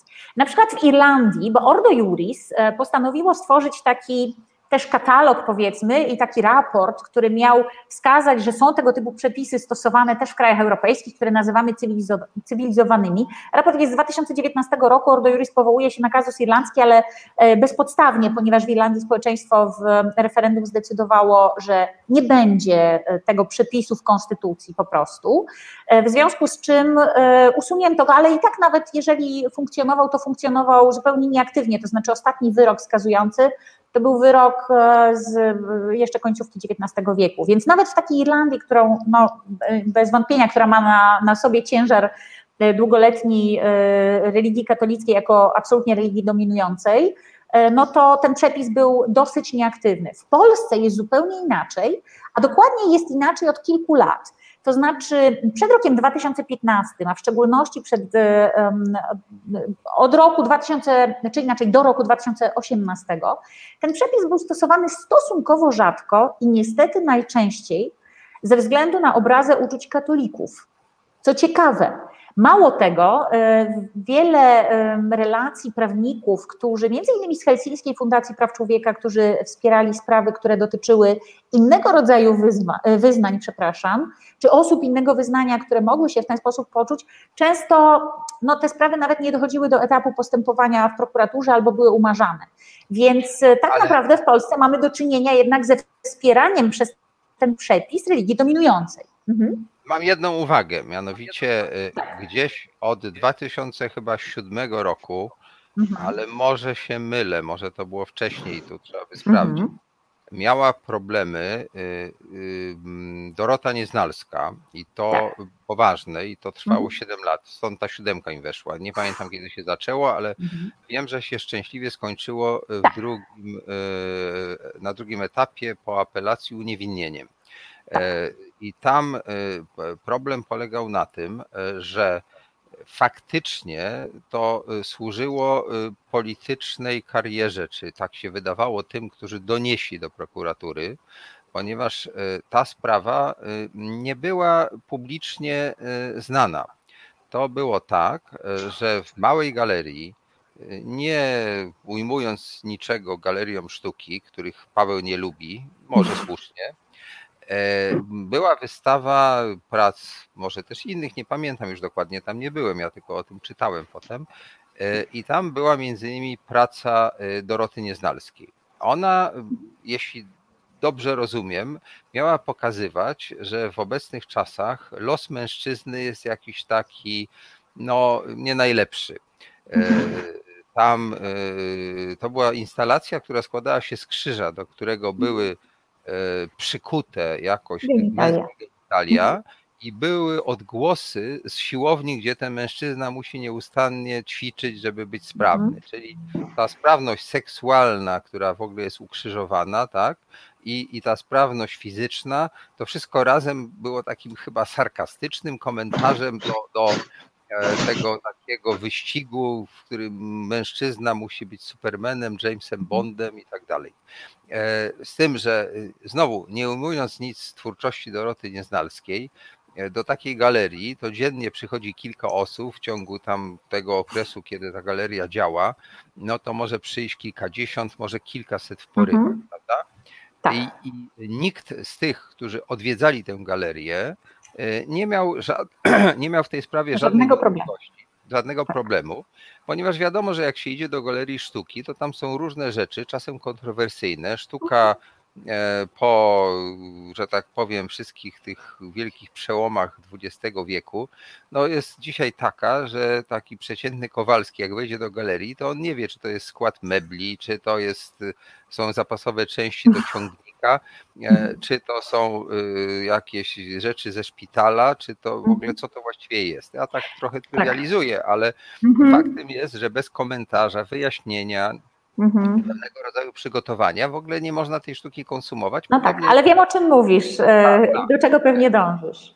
I chodzi mi o to, że to oskarżenie już od samego początku było absurdalne. Ono się wzięło tylko z tego, że telewizja, nie chcę podawać która, bo ona tutaj się niestety źle przysłużyła, zrobiła krótki reportaż, w którym były kawałki tego całego wydarzenia, to znaczy tej instalacji.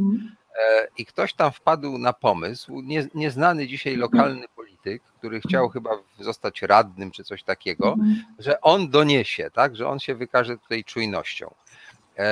I to się z tego wzięło, więc z tego maleńkiego kamyczka, w ogóle bez znaczenia i w ogóle to powinno być umorzone w ogóle na początku, ale widocznie były naciski na prokuraturę i tak dalej. Bo ja nie uważam, że obrażanie, że tak powiem, nie wiem, księdza w trakcie, nie wiem, mszy jest rzeczą normalną, dobrą i właściwą. To powinno być jakoś chronione i zresztą pewnie jest, już abstrahując od tego nieszczęsnego artykułu, to przecież są różne inne artykuły. Dokładnie tak, to jest chronione.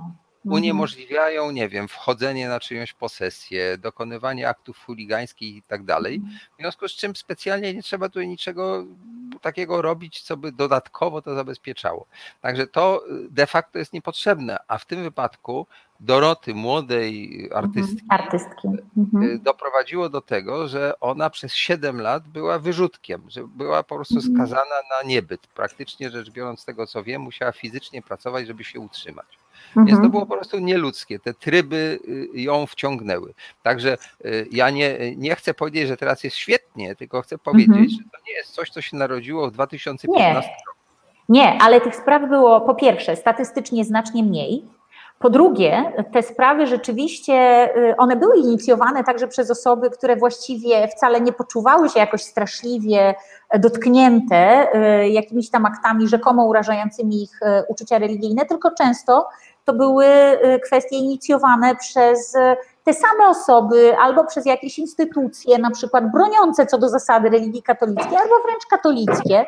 Zresztą tych spraw było sporo, na przykład Radio Maryja i jego prawnicy, teraz Ordo Iuris jest bardzo aktywne w tym, bardzo często inicjują właśnie tego rodzaju skrzyknięcia się, bo ten artykuł też wymaga co najmniej 2 osób, które się poczuły jakoś tam urażone, przynajmniej takie są interpretacje prawnicze, więc często skrzykuje się właśnie takie osoby i to robi Radio Maryja, to robi Ordo Iuris w tej chwili. Niestety czasami były nawet wyszukiwane takie osoby i to też było w niektórych aktach, niektórych spraw podkreślane nawet przez sędziów przy wyrokach, że te osoby były po prostu celowo znajdowane po to, żeby właśnie świadczyć na niekorzyść artystów. Więc to jest jakby pierwsza kwestia. Tego ostatnio jest dużo więcej, ponieważ zaktywizowało się Ordo Iuris. Była nawet kuriozalna sprawa, w której ktoś uznał, a nawet wiele osób, które uczestniczyło w jakiejś sytuacji, w której ojciec Rydzyk bodajże był krytykowany i ojciec Rydzyk został w jakiś sposób zaatakowany, już nawet nie pamiętam, kto to zrobił, ale o to, że jest złodziejem, to chyba Palikot zrobił. Było sporo osób, które właśnie zgłosiło ich obrazę, ich uczuć religijnych ze względu na to, że Palikot powiedział o Rydzyku, że jest złodziejem. Więc no, jak widać, to ma dosyć szerokie zastosowanie. Ale tak, wracając do kwestii artystów. Okej, jest kult, ale no właśnie, to jest pytanie też, kogo czcimy, tak? Więc co jest przedmiotem ochrony w tym przypadku. Druga rzecz jest taka, bardzo słusznie zwróciłeś uwagę na kwestię wolności artystycznej, ponieważ to jest taka wolność, takie prawo człowieka, które jest powiedzmy najbardziej problematyczne z punktu widzenia właśnie tego clash, nie wiem jak to nazwać po polsku, takiego zderzenia właśnie z tym nieszczęsnym artykułem 196. I co ciekawe, to w świetle orzecznictwa Europejskiego Trybunału Praw Człowieka artyści zazwyczaj wygrywają. Chociaż Ordo Iuris się rozpisuje, że tutaj Europejski Trybunał Praw Człowieka pozostawia państwom członkowskim decyzję, no w wielu przypadkach tak, to znaczy sądom państw członkowskich i powiedzmy regulacjom wewnętrznym, ale nie zawsze i kiedy następuje rzeczywiście i dochodzi już do tej instancji jakaś sprawa, to najczęściej jednak w orzecznictwie Trybunału Praw Człowieka w Strasburgu wygrywają artyści, a nie osoby urażone. I teraz dlaczego? No właśnie dlatego, że sztuka nie może być ograniczana w taki sposób, że ktoś się poczuje urażony tym, że właśnie jest jakaś tam instalacja, która jego zdaniem jest obrazoburcza. To jest jakby jego problem, poza tym dokładnie to, o czym powiedziałeś, czyli o tej niedużej liczbie osób, które idą na przykład do galerii. Czyli nie wiem, czy Państwo wiedzą, ale tylko 1/4 Polaków w ogóle ma jakikolwiek kontakt z taką sztuką, powiedzmy bezpośrednio, czyli ze sztuką rozumianą jako pójście do teatru, jako pójście do galerii.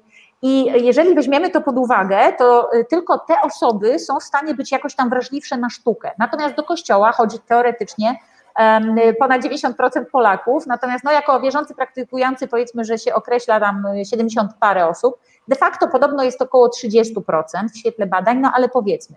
Więc szczerze mówiąc, problematyczne jest to, że z kolei aż tyle osób, mało tego, proszę popatrzeć, ile dzieciaków chodzi na religię, tak? I jest to w zasadzie w Polsce w tej chwili rozwiązanie systemowe, które uniemożliwia pluralizm religijny i de facto jakby takie wielowątkowe nauczanie i o wielu religiach nauczanie, czyli religioznawstwo na przykład, tylko jest to po prostu wbijanie młodym ludziom do głowy, że religia katolicka jest dominująca i jest na to jakieś konkretne uzasadnienie. Jeśli to wszystko złożymy, to okazuje się, że w Polsce rzeczywiście wrażliwców może być znacznie więcej, a tych, którzy rozumieją sztukę, jest znacznie mniej.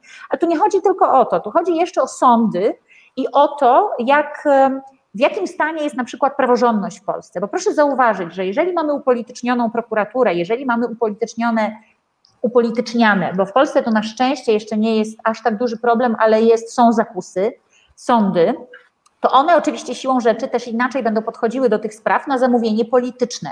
Jeżeli to właśnie prokuratorzy, a później sędziowie będą politycznie zależni, albo czasami to są po prostu tak zwani pożyteczni idioci, uczciwie mówiąc, to niestety trzeba też i taką kategorię pewnie wprowadzić, którzy właśnie chcą być albo nie wiem, no święci od papieża, czy jakkolwiek dziwnie to nie brzmi, to są w każdym razie też właśnie osoby z tego rodzaju organów powiedzmy, które no niestety, ale na zamówienie polityczne właśnie podejmują takie, a nie inne decyzje, na przykład o ściganiu, tam gdzie jest to absolutnie kuriozalne i zupełnie niepotrzebne, no i o tym, że później takie osoby są skazywane i tego jest coraz więcej niestety w Polsce, więc to nie dotyczy tylko i wyłącznie wrażliwości samego społeczeństwa, ale potem tego, co się z daną sprawą dzieje. Dopiero Europejski Trybunał Praw Człowieka ma szansę rzeczywiście jakoś to naprostować. Ale problem jest jeszcze głębszy, to jest kwestia kultury politycznej i w ogóle tej religijności Polaków, to znaczy tak, według badań, na przykład Gerta Hofstede, Polacy są takim narodem, który jest, czy społeczeństwem powiedzmy, bo ta kategoria narodu, ja jej nie cierpię, szczerze mówiąc. To jest ten holenderski socjolog, prawda? Dokładnie dobrze. Tak, socjolog, który wyznaczył kilka takich wymiarów kultury. Właściwie chciałabym się skoncentrować na jednym najważniejszym z nich. To jest taka uncertainty avoidance, czyli unikanie niepewności. To u Polaków to jest na poziomie 90% na 100 od zera. Gdzie w krajach, w których to jest na bardzo niskim poziomie, to jest nawet 10-11%. Kraje skandynawskie mają to na bardzo niskim poziomie na przykład. To jest takie przywiązanie do tradycji, do jakichś zasad, takie poczucie, że zamordyzm nie jest zły, a to dlatego, że my mamy po prostu głęboki strach przed przyszłością, przed tym, co się może stać. Mamy taką obawę o swoją przyszłość, o swój byt, o swój los. To jest i trochę scheda po homo sovieticus, i trochę też po prostu taka nasza przywara. Już jedno tylko słowo i właśnie niestety to powoduje, że nie jesteśmy tolerancyjni, otwarci na nowości. Na tym żeruje oczywiście Kościół katolicki, któremu jest bardzo w smak utrzymywanie status quo, to o czym Nergal mówił, te średniowieczne, jakieś takie bardzo stare, zastałe tradycje i powiedzmy podejście do świata i do życia w ogóle. I ten zamordyzm Polakom jakoś pasuje niestety, a bardzo słabo dochodzą do nas prądy. Ale ostatnia rzecz, jest największy w tej chwili w Polsce, na świecie rozdźwięk między religijnością osób starszych i osób bardzo młodych, co oznacza, że to młode pokolenie naprawdę nie będzie za tym, żeby ten artykuł był utrzymywany. Pytanie tylko, czy Ordo Iuris nie zrobi wszystkiego, żeby to młode pokolenie nie miało wpływu na to, czy on będzie, czy nie będzie powiedzmy w kodeksie karnym nadal. Dobrze, to ja mam teraz taką tezę, którą chciałem postawić i chciałem, żeby wszyscy nasi goście się do niej odnieśli. Mianowicie tak, jako wielbiciel twórczości Bułhakowa pamiętam motto z Mistrza i Małgorzaty, tam jest napisane tak, więc kimże w końcu jesteś? To jest pytanie do tego diabła, tak? Jam częścią tej siły, która wiecznie zła pragnąc, wiecznie czyni dobro. Otóż jak patrzymy na działania wujka Pawła Heinzla, tak, to z artysty, no niewątpliwie utalentowanego, ale mało znanego, uczynił gwiazdę i uczynił człowieka, który jest aktywistą, jest świadomy, wie dlaczego to robi, umie to wyrazić, potem jeszcze został aktorem Teatru Ósmego Dnia, krótko mówiąc otworzył mu perspektywę taką no, dużo szerszą, bardzo ciekawą, może niechcący, no ale wiecznie zła pragnąc, wiecznie czyni dobro. Nie wiem jak to jest u Marty, Ale jak popatrzymy na działalność takich właśnie bardzo radykalnych osób czy organizacji, to czy nie macie takiego wrażenia, że one jakby doginając to w pewnym sensie, niejako ośmieszają samą ideę, czynią ją no, taką groteskową? No to pytanie, czy Ordo Iuris nie jest taką kryptoateistyczną piątą kolumną? Ja bym chciała, żeby tak było, ale obawiam się, że niestety nie. Oni są naprawdę organizacją, która no, w swoich postulatach i też w takiej quasi naukowej, bo im się wydaje, że oni są dobrymi naukowcami, ale metodologicznie są słabi, poza tym no, jest dużo byków w ich rozmaitych raportach, jak chociażby w tym raporcie z 2019 roku, gdzie no, nie zdążyli się zorientować, że w Irlandii już ten przepis nie obowiązuje, a ciągle tam... jest to wyraźnie napisane i do tego się odnoszą. Poza tym oczywiście bardzo jednostronnie stosują na przykład zasadę, metodę porównawczą, to znaczy porównują między sobą tylko kraje, w których ten przepis obowiązuje, zupełnie zapominając o tym, że są takie kraje, w których nie obowiązuje i pytanie dlaczego, tak? Więc jakby to jest metodologicznie, to jest w żadnym razie nieuzasadnione, no ale mają oczywiście legion takich bardzo wiernych osób. Poza tym niestety jest pewien problem, to znaczy te osoby mają w swoich szeregach ludzi bardzo wpływowych i popieranych politycznie i dlatego na przykład jednym z kandydatów do Europejskiego Trybunału Praw Człowieka w tej chwili z ramienia Polski jest współzałożyciel Ordo Iuris. To jest sprawa bardzo poważna, bo potem właśnie w Europejskim Trybunale Praw Człowieka będą podejmowane decyzje dotyczące tego, czy rzeczywiście polskie sądy na przykład miały prawo, w świetle oczywiście konwencji i w świetle w ogóle ochrony praw człowieka i standardów ochrony praw człowieka, czy miały prawo właśnie podjąć taką decyzję, jaką podjęły. Co więcej, ja powiem szczerze, że my nawet nie potrzebujemy za szczególnie Ordo Iuris, to znaczy Polska jest niestety krajem, przepraszam, że użyję tego sformułowania, ale ono się pojawiło przy okazji strajku kobiet, ale ono mi się wydaje bardzo adekwatne mnie jako naukowczyni, mianowicie dziadersów. I otóż niestety jest tak, że polskie sądy są pełne osób powyżej powiedzmy 60 roku życia. Nie jest to ageizm, ja tylko nawiązuję do pewnego zjawiska, które zresztą sama bardzo chcę zbadać i za chwilę prawdopodobnie się tym zajmę. Mężczyzn często mężczyzn, których rodziny funkcjonują w sposób bardzo konserwatywny i jeszcze dosyć często mężczyzn, których na przykład córki są za granicami Polski i nie dotyczy ich w zasadzie kwestia, nie wiem, aborcji albo rozmaitych ograniczeń, albo mężczyzn, którzy po prostu są tymi kombatantami postsolidarnościowymi powiedzmy, im się wydaje, że oni moralnie, mają zresztą mnóstwo znajomych w kościele katolickim, później są szczerze zdziwieni, że wśród ich znajomych są na przykład pedofile i naprawdę są autentycznie przekonani, że po prostu to jest jakaś pomyłka i wypisują też to publicznie i bronią ich jeszcze, jakoś tam próbują. Nie chcę wskazywać nikogo palcem, natomiast to jest tak, że na przykład Polski Sąd Najwyższy albo Polski Trybunał Konstytucyjny, w szczególności Trybunał Konstytucyjny, przyczynił się zarówno do zaostrzenia prawa aborcyjnego, jak i do zaostrzenia właśnie, powiedzmy, rozszerzenia zakresu stosowania tego artykułu 196, właśnie dlatego, że te osoby mają takie osobiste przekonania, im się tak wydaje i wydaje się, że społeczeństwo właśnie tak powinno funkcjonować. I trochę im się też czas zatrzymał wcześniej, niż no w XX pewnie pierwszym wieku, gdzieś tam właśnie w tym momencie, w którym funkcjonujemy. I te procesy społeczne, dla nich one nie nastąpiły aż tak, nie poszły aż tak bardzo do przodu, jak w rzeczywistości poszły.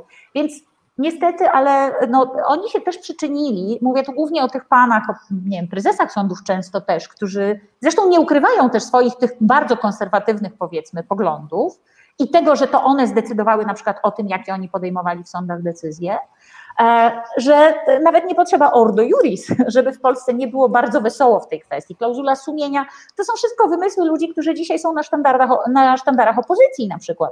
Więc umówmy się, to też nie do końca jest tak, że to Ordo Iuris to teraz załatwi nam sprawę laicyzacji, ale zgadzam się, jeśli przegną, przepraszam za kolokwializm, to jest spora szansa, że tych młodych ludzi, którzy naprawdę mają już dosyć właśnie takiego zamordystycznego podchodzenia właśnie do kwestii na przykład wolności artystycznej albo wolności słowa, a za to jakiegoś takiego chronienia tej religii katolickiej, która na przykład kościoła katolickiego, który się zaczyna kompromitować, może doprowadzić do efektu odwrotnego. Natomiast wcale bym tak koniecznie nie obstawiała, że to się na pewno stanie.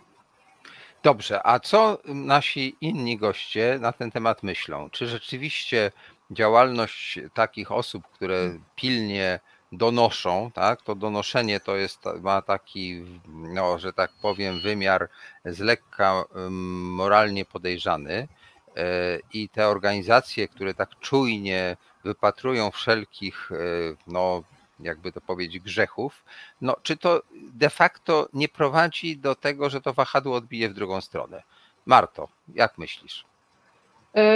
No ja cały czas myślę sobie o tym, że musimy głośno mówić o tym, że biorąc pod uwagę ilość rosnących ostatnio zgłoszeń do prokuratury, obrazy uczuć religijnych oraz jeżeli prześledzimy, kto to robi, to musimy mówić, że to ma czysto polityczny wymiar. To jest dla mnie istotne. Zazwyczaj jest to w tej chwili sposób polityków na zwracanie na siebie uwagi, na robienie kampanii. Jeżeli chodzi o Ordo Iuris i o ich działalność i ich...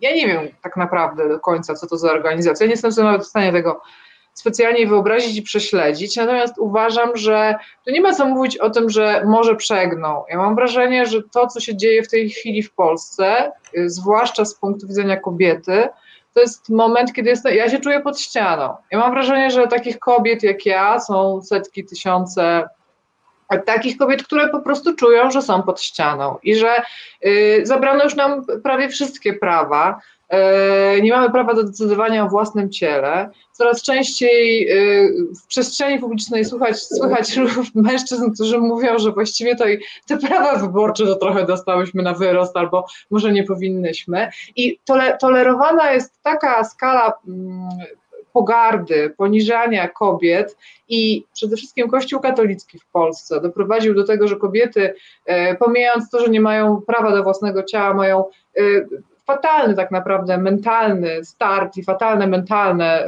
możliwości. Państwo polskie doprowadziło do tego, że młode Polki nie mają, młode i dojrzałe również nie mają na rynku pracy prawie żadnych alternatyw i możliwości. Sytuacja jest taka, że kobiety polskie naprawdę już nie mają dokąd się cofać. Ja myślę, że już jesteśmy naprawdę w takim momencie, kiedy możemy już tylko iść do przodu. Ja tak to czuję.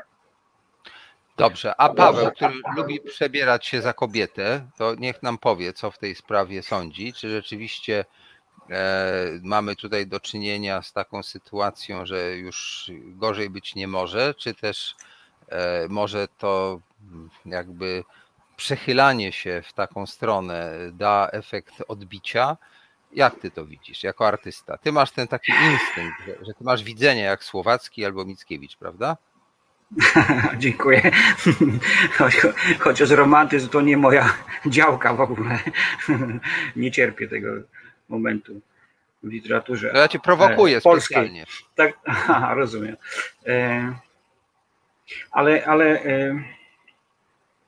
ja przyznam się szczerze, zwątpiłem. Po tych kilkunastu latach takiego bardzo silnego zaangażowania, bo mnie... Czemu zwątpiłem? Bo mnie nie dobił ani ZHN, ani PiS, ani PO, czy pani Kidawa-Błońska. Oni mnie nie dobili. Dobił mnie po prostu suweren. To dla mnie jest największa... To mnie najbardziej boli. Ja na swój użytek prowadzę tutaj taką w okolicy mojego bloku. To jest taki ryneczek, na którym robię zakupy. I od tych kilkunastu lat, ponieważ tutaj jakoś wiedzą ludzie, kim jestem i tak dalej, tych straganów, na których prowadziłem różne takie śmieszne rozmowy, ale to zawsze w jednym kierunku zmierzało, bo tak to wyglądało, tych straganów do pogadania już mam coraz mniej.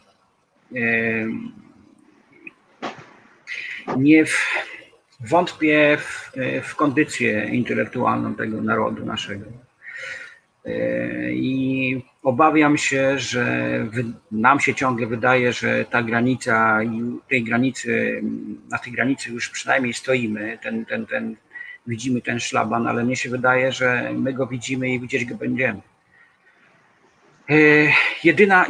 Jedyna rzecz, która mnie podniosło na duchu, to oczywiście strajk kobiet. W Łodzi widziałem największą manifestację w swoim życiu.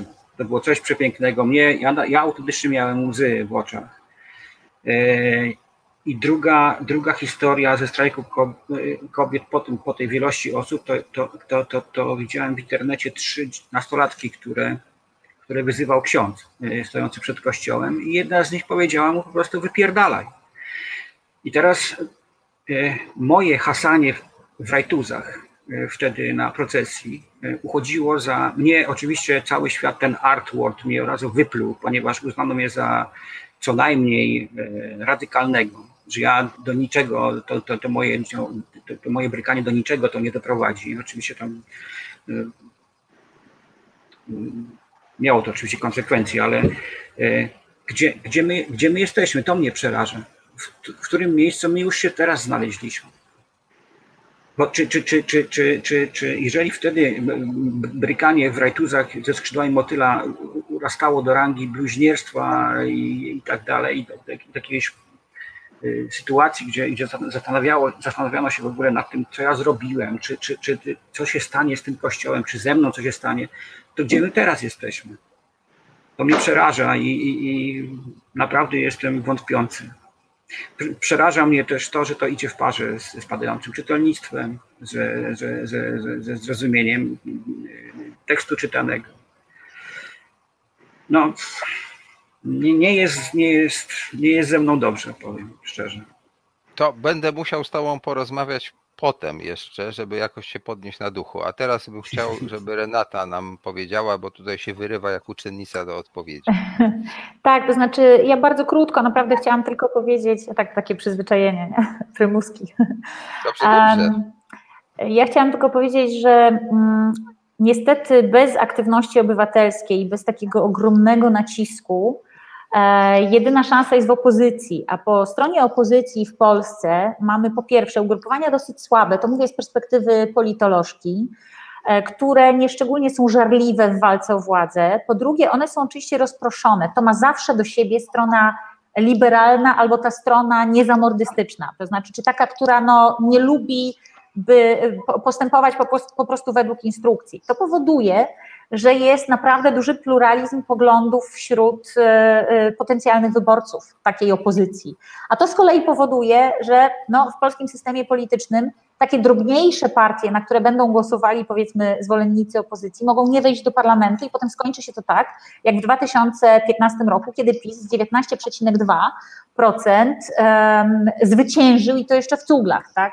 No niestety polski system polityczny jest taki, jaki jest. Ja jestem od tego, żeby Państwo zwrócić na to uwagę, więc jeżeli ktoś, a widzę w komentarzach na YouTubie, że pytani są, że ludzie pytają, to co mamy zrobić, tak, żeby zmienić sytuację? Absolutnie nacisk oddolny i absolutnie opozycja musi się ogarnąć, przepraszam znowu za kolokwializm, bo inaczej to może doprowadzić do sytuacji tureckiej, do sytuacji węgierskiej i teraz podam przykład, który jest może taki trochę jak argument ad Hitlerum, ale naprawdę jest bardzo obrazowy. Iran lat 70. to był kraj, który był naprawdę dużo bardziej liberalny niż jest dzisiaj. Lat 70. XX wieku.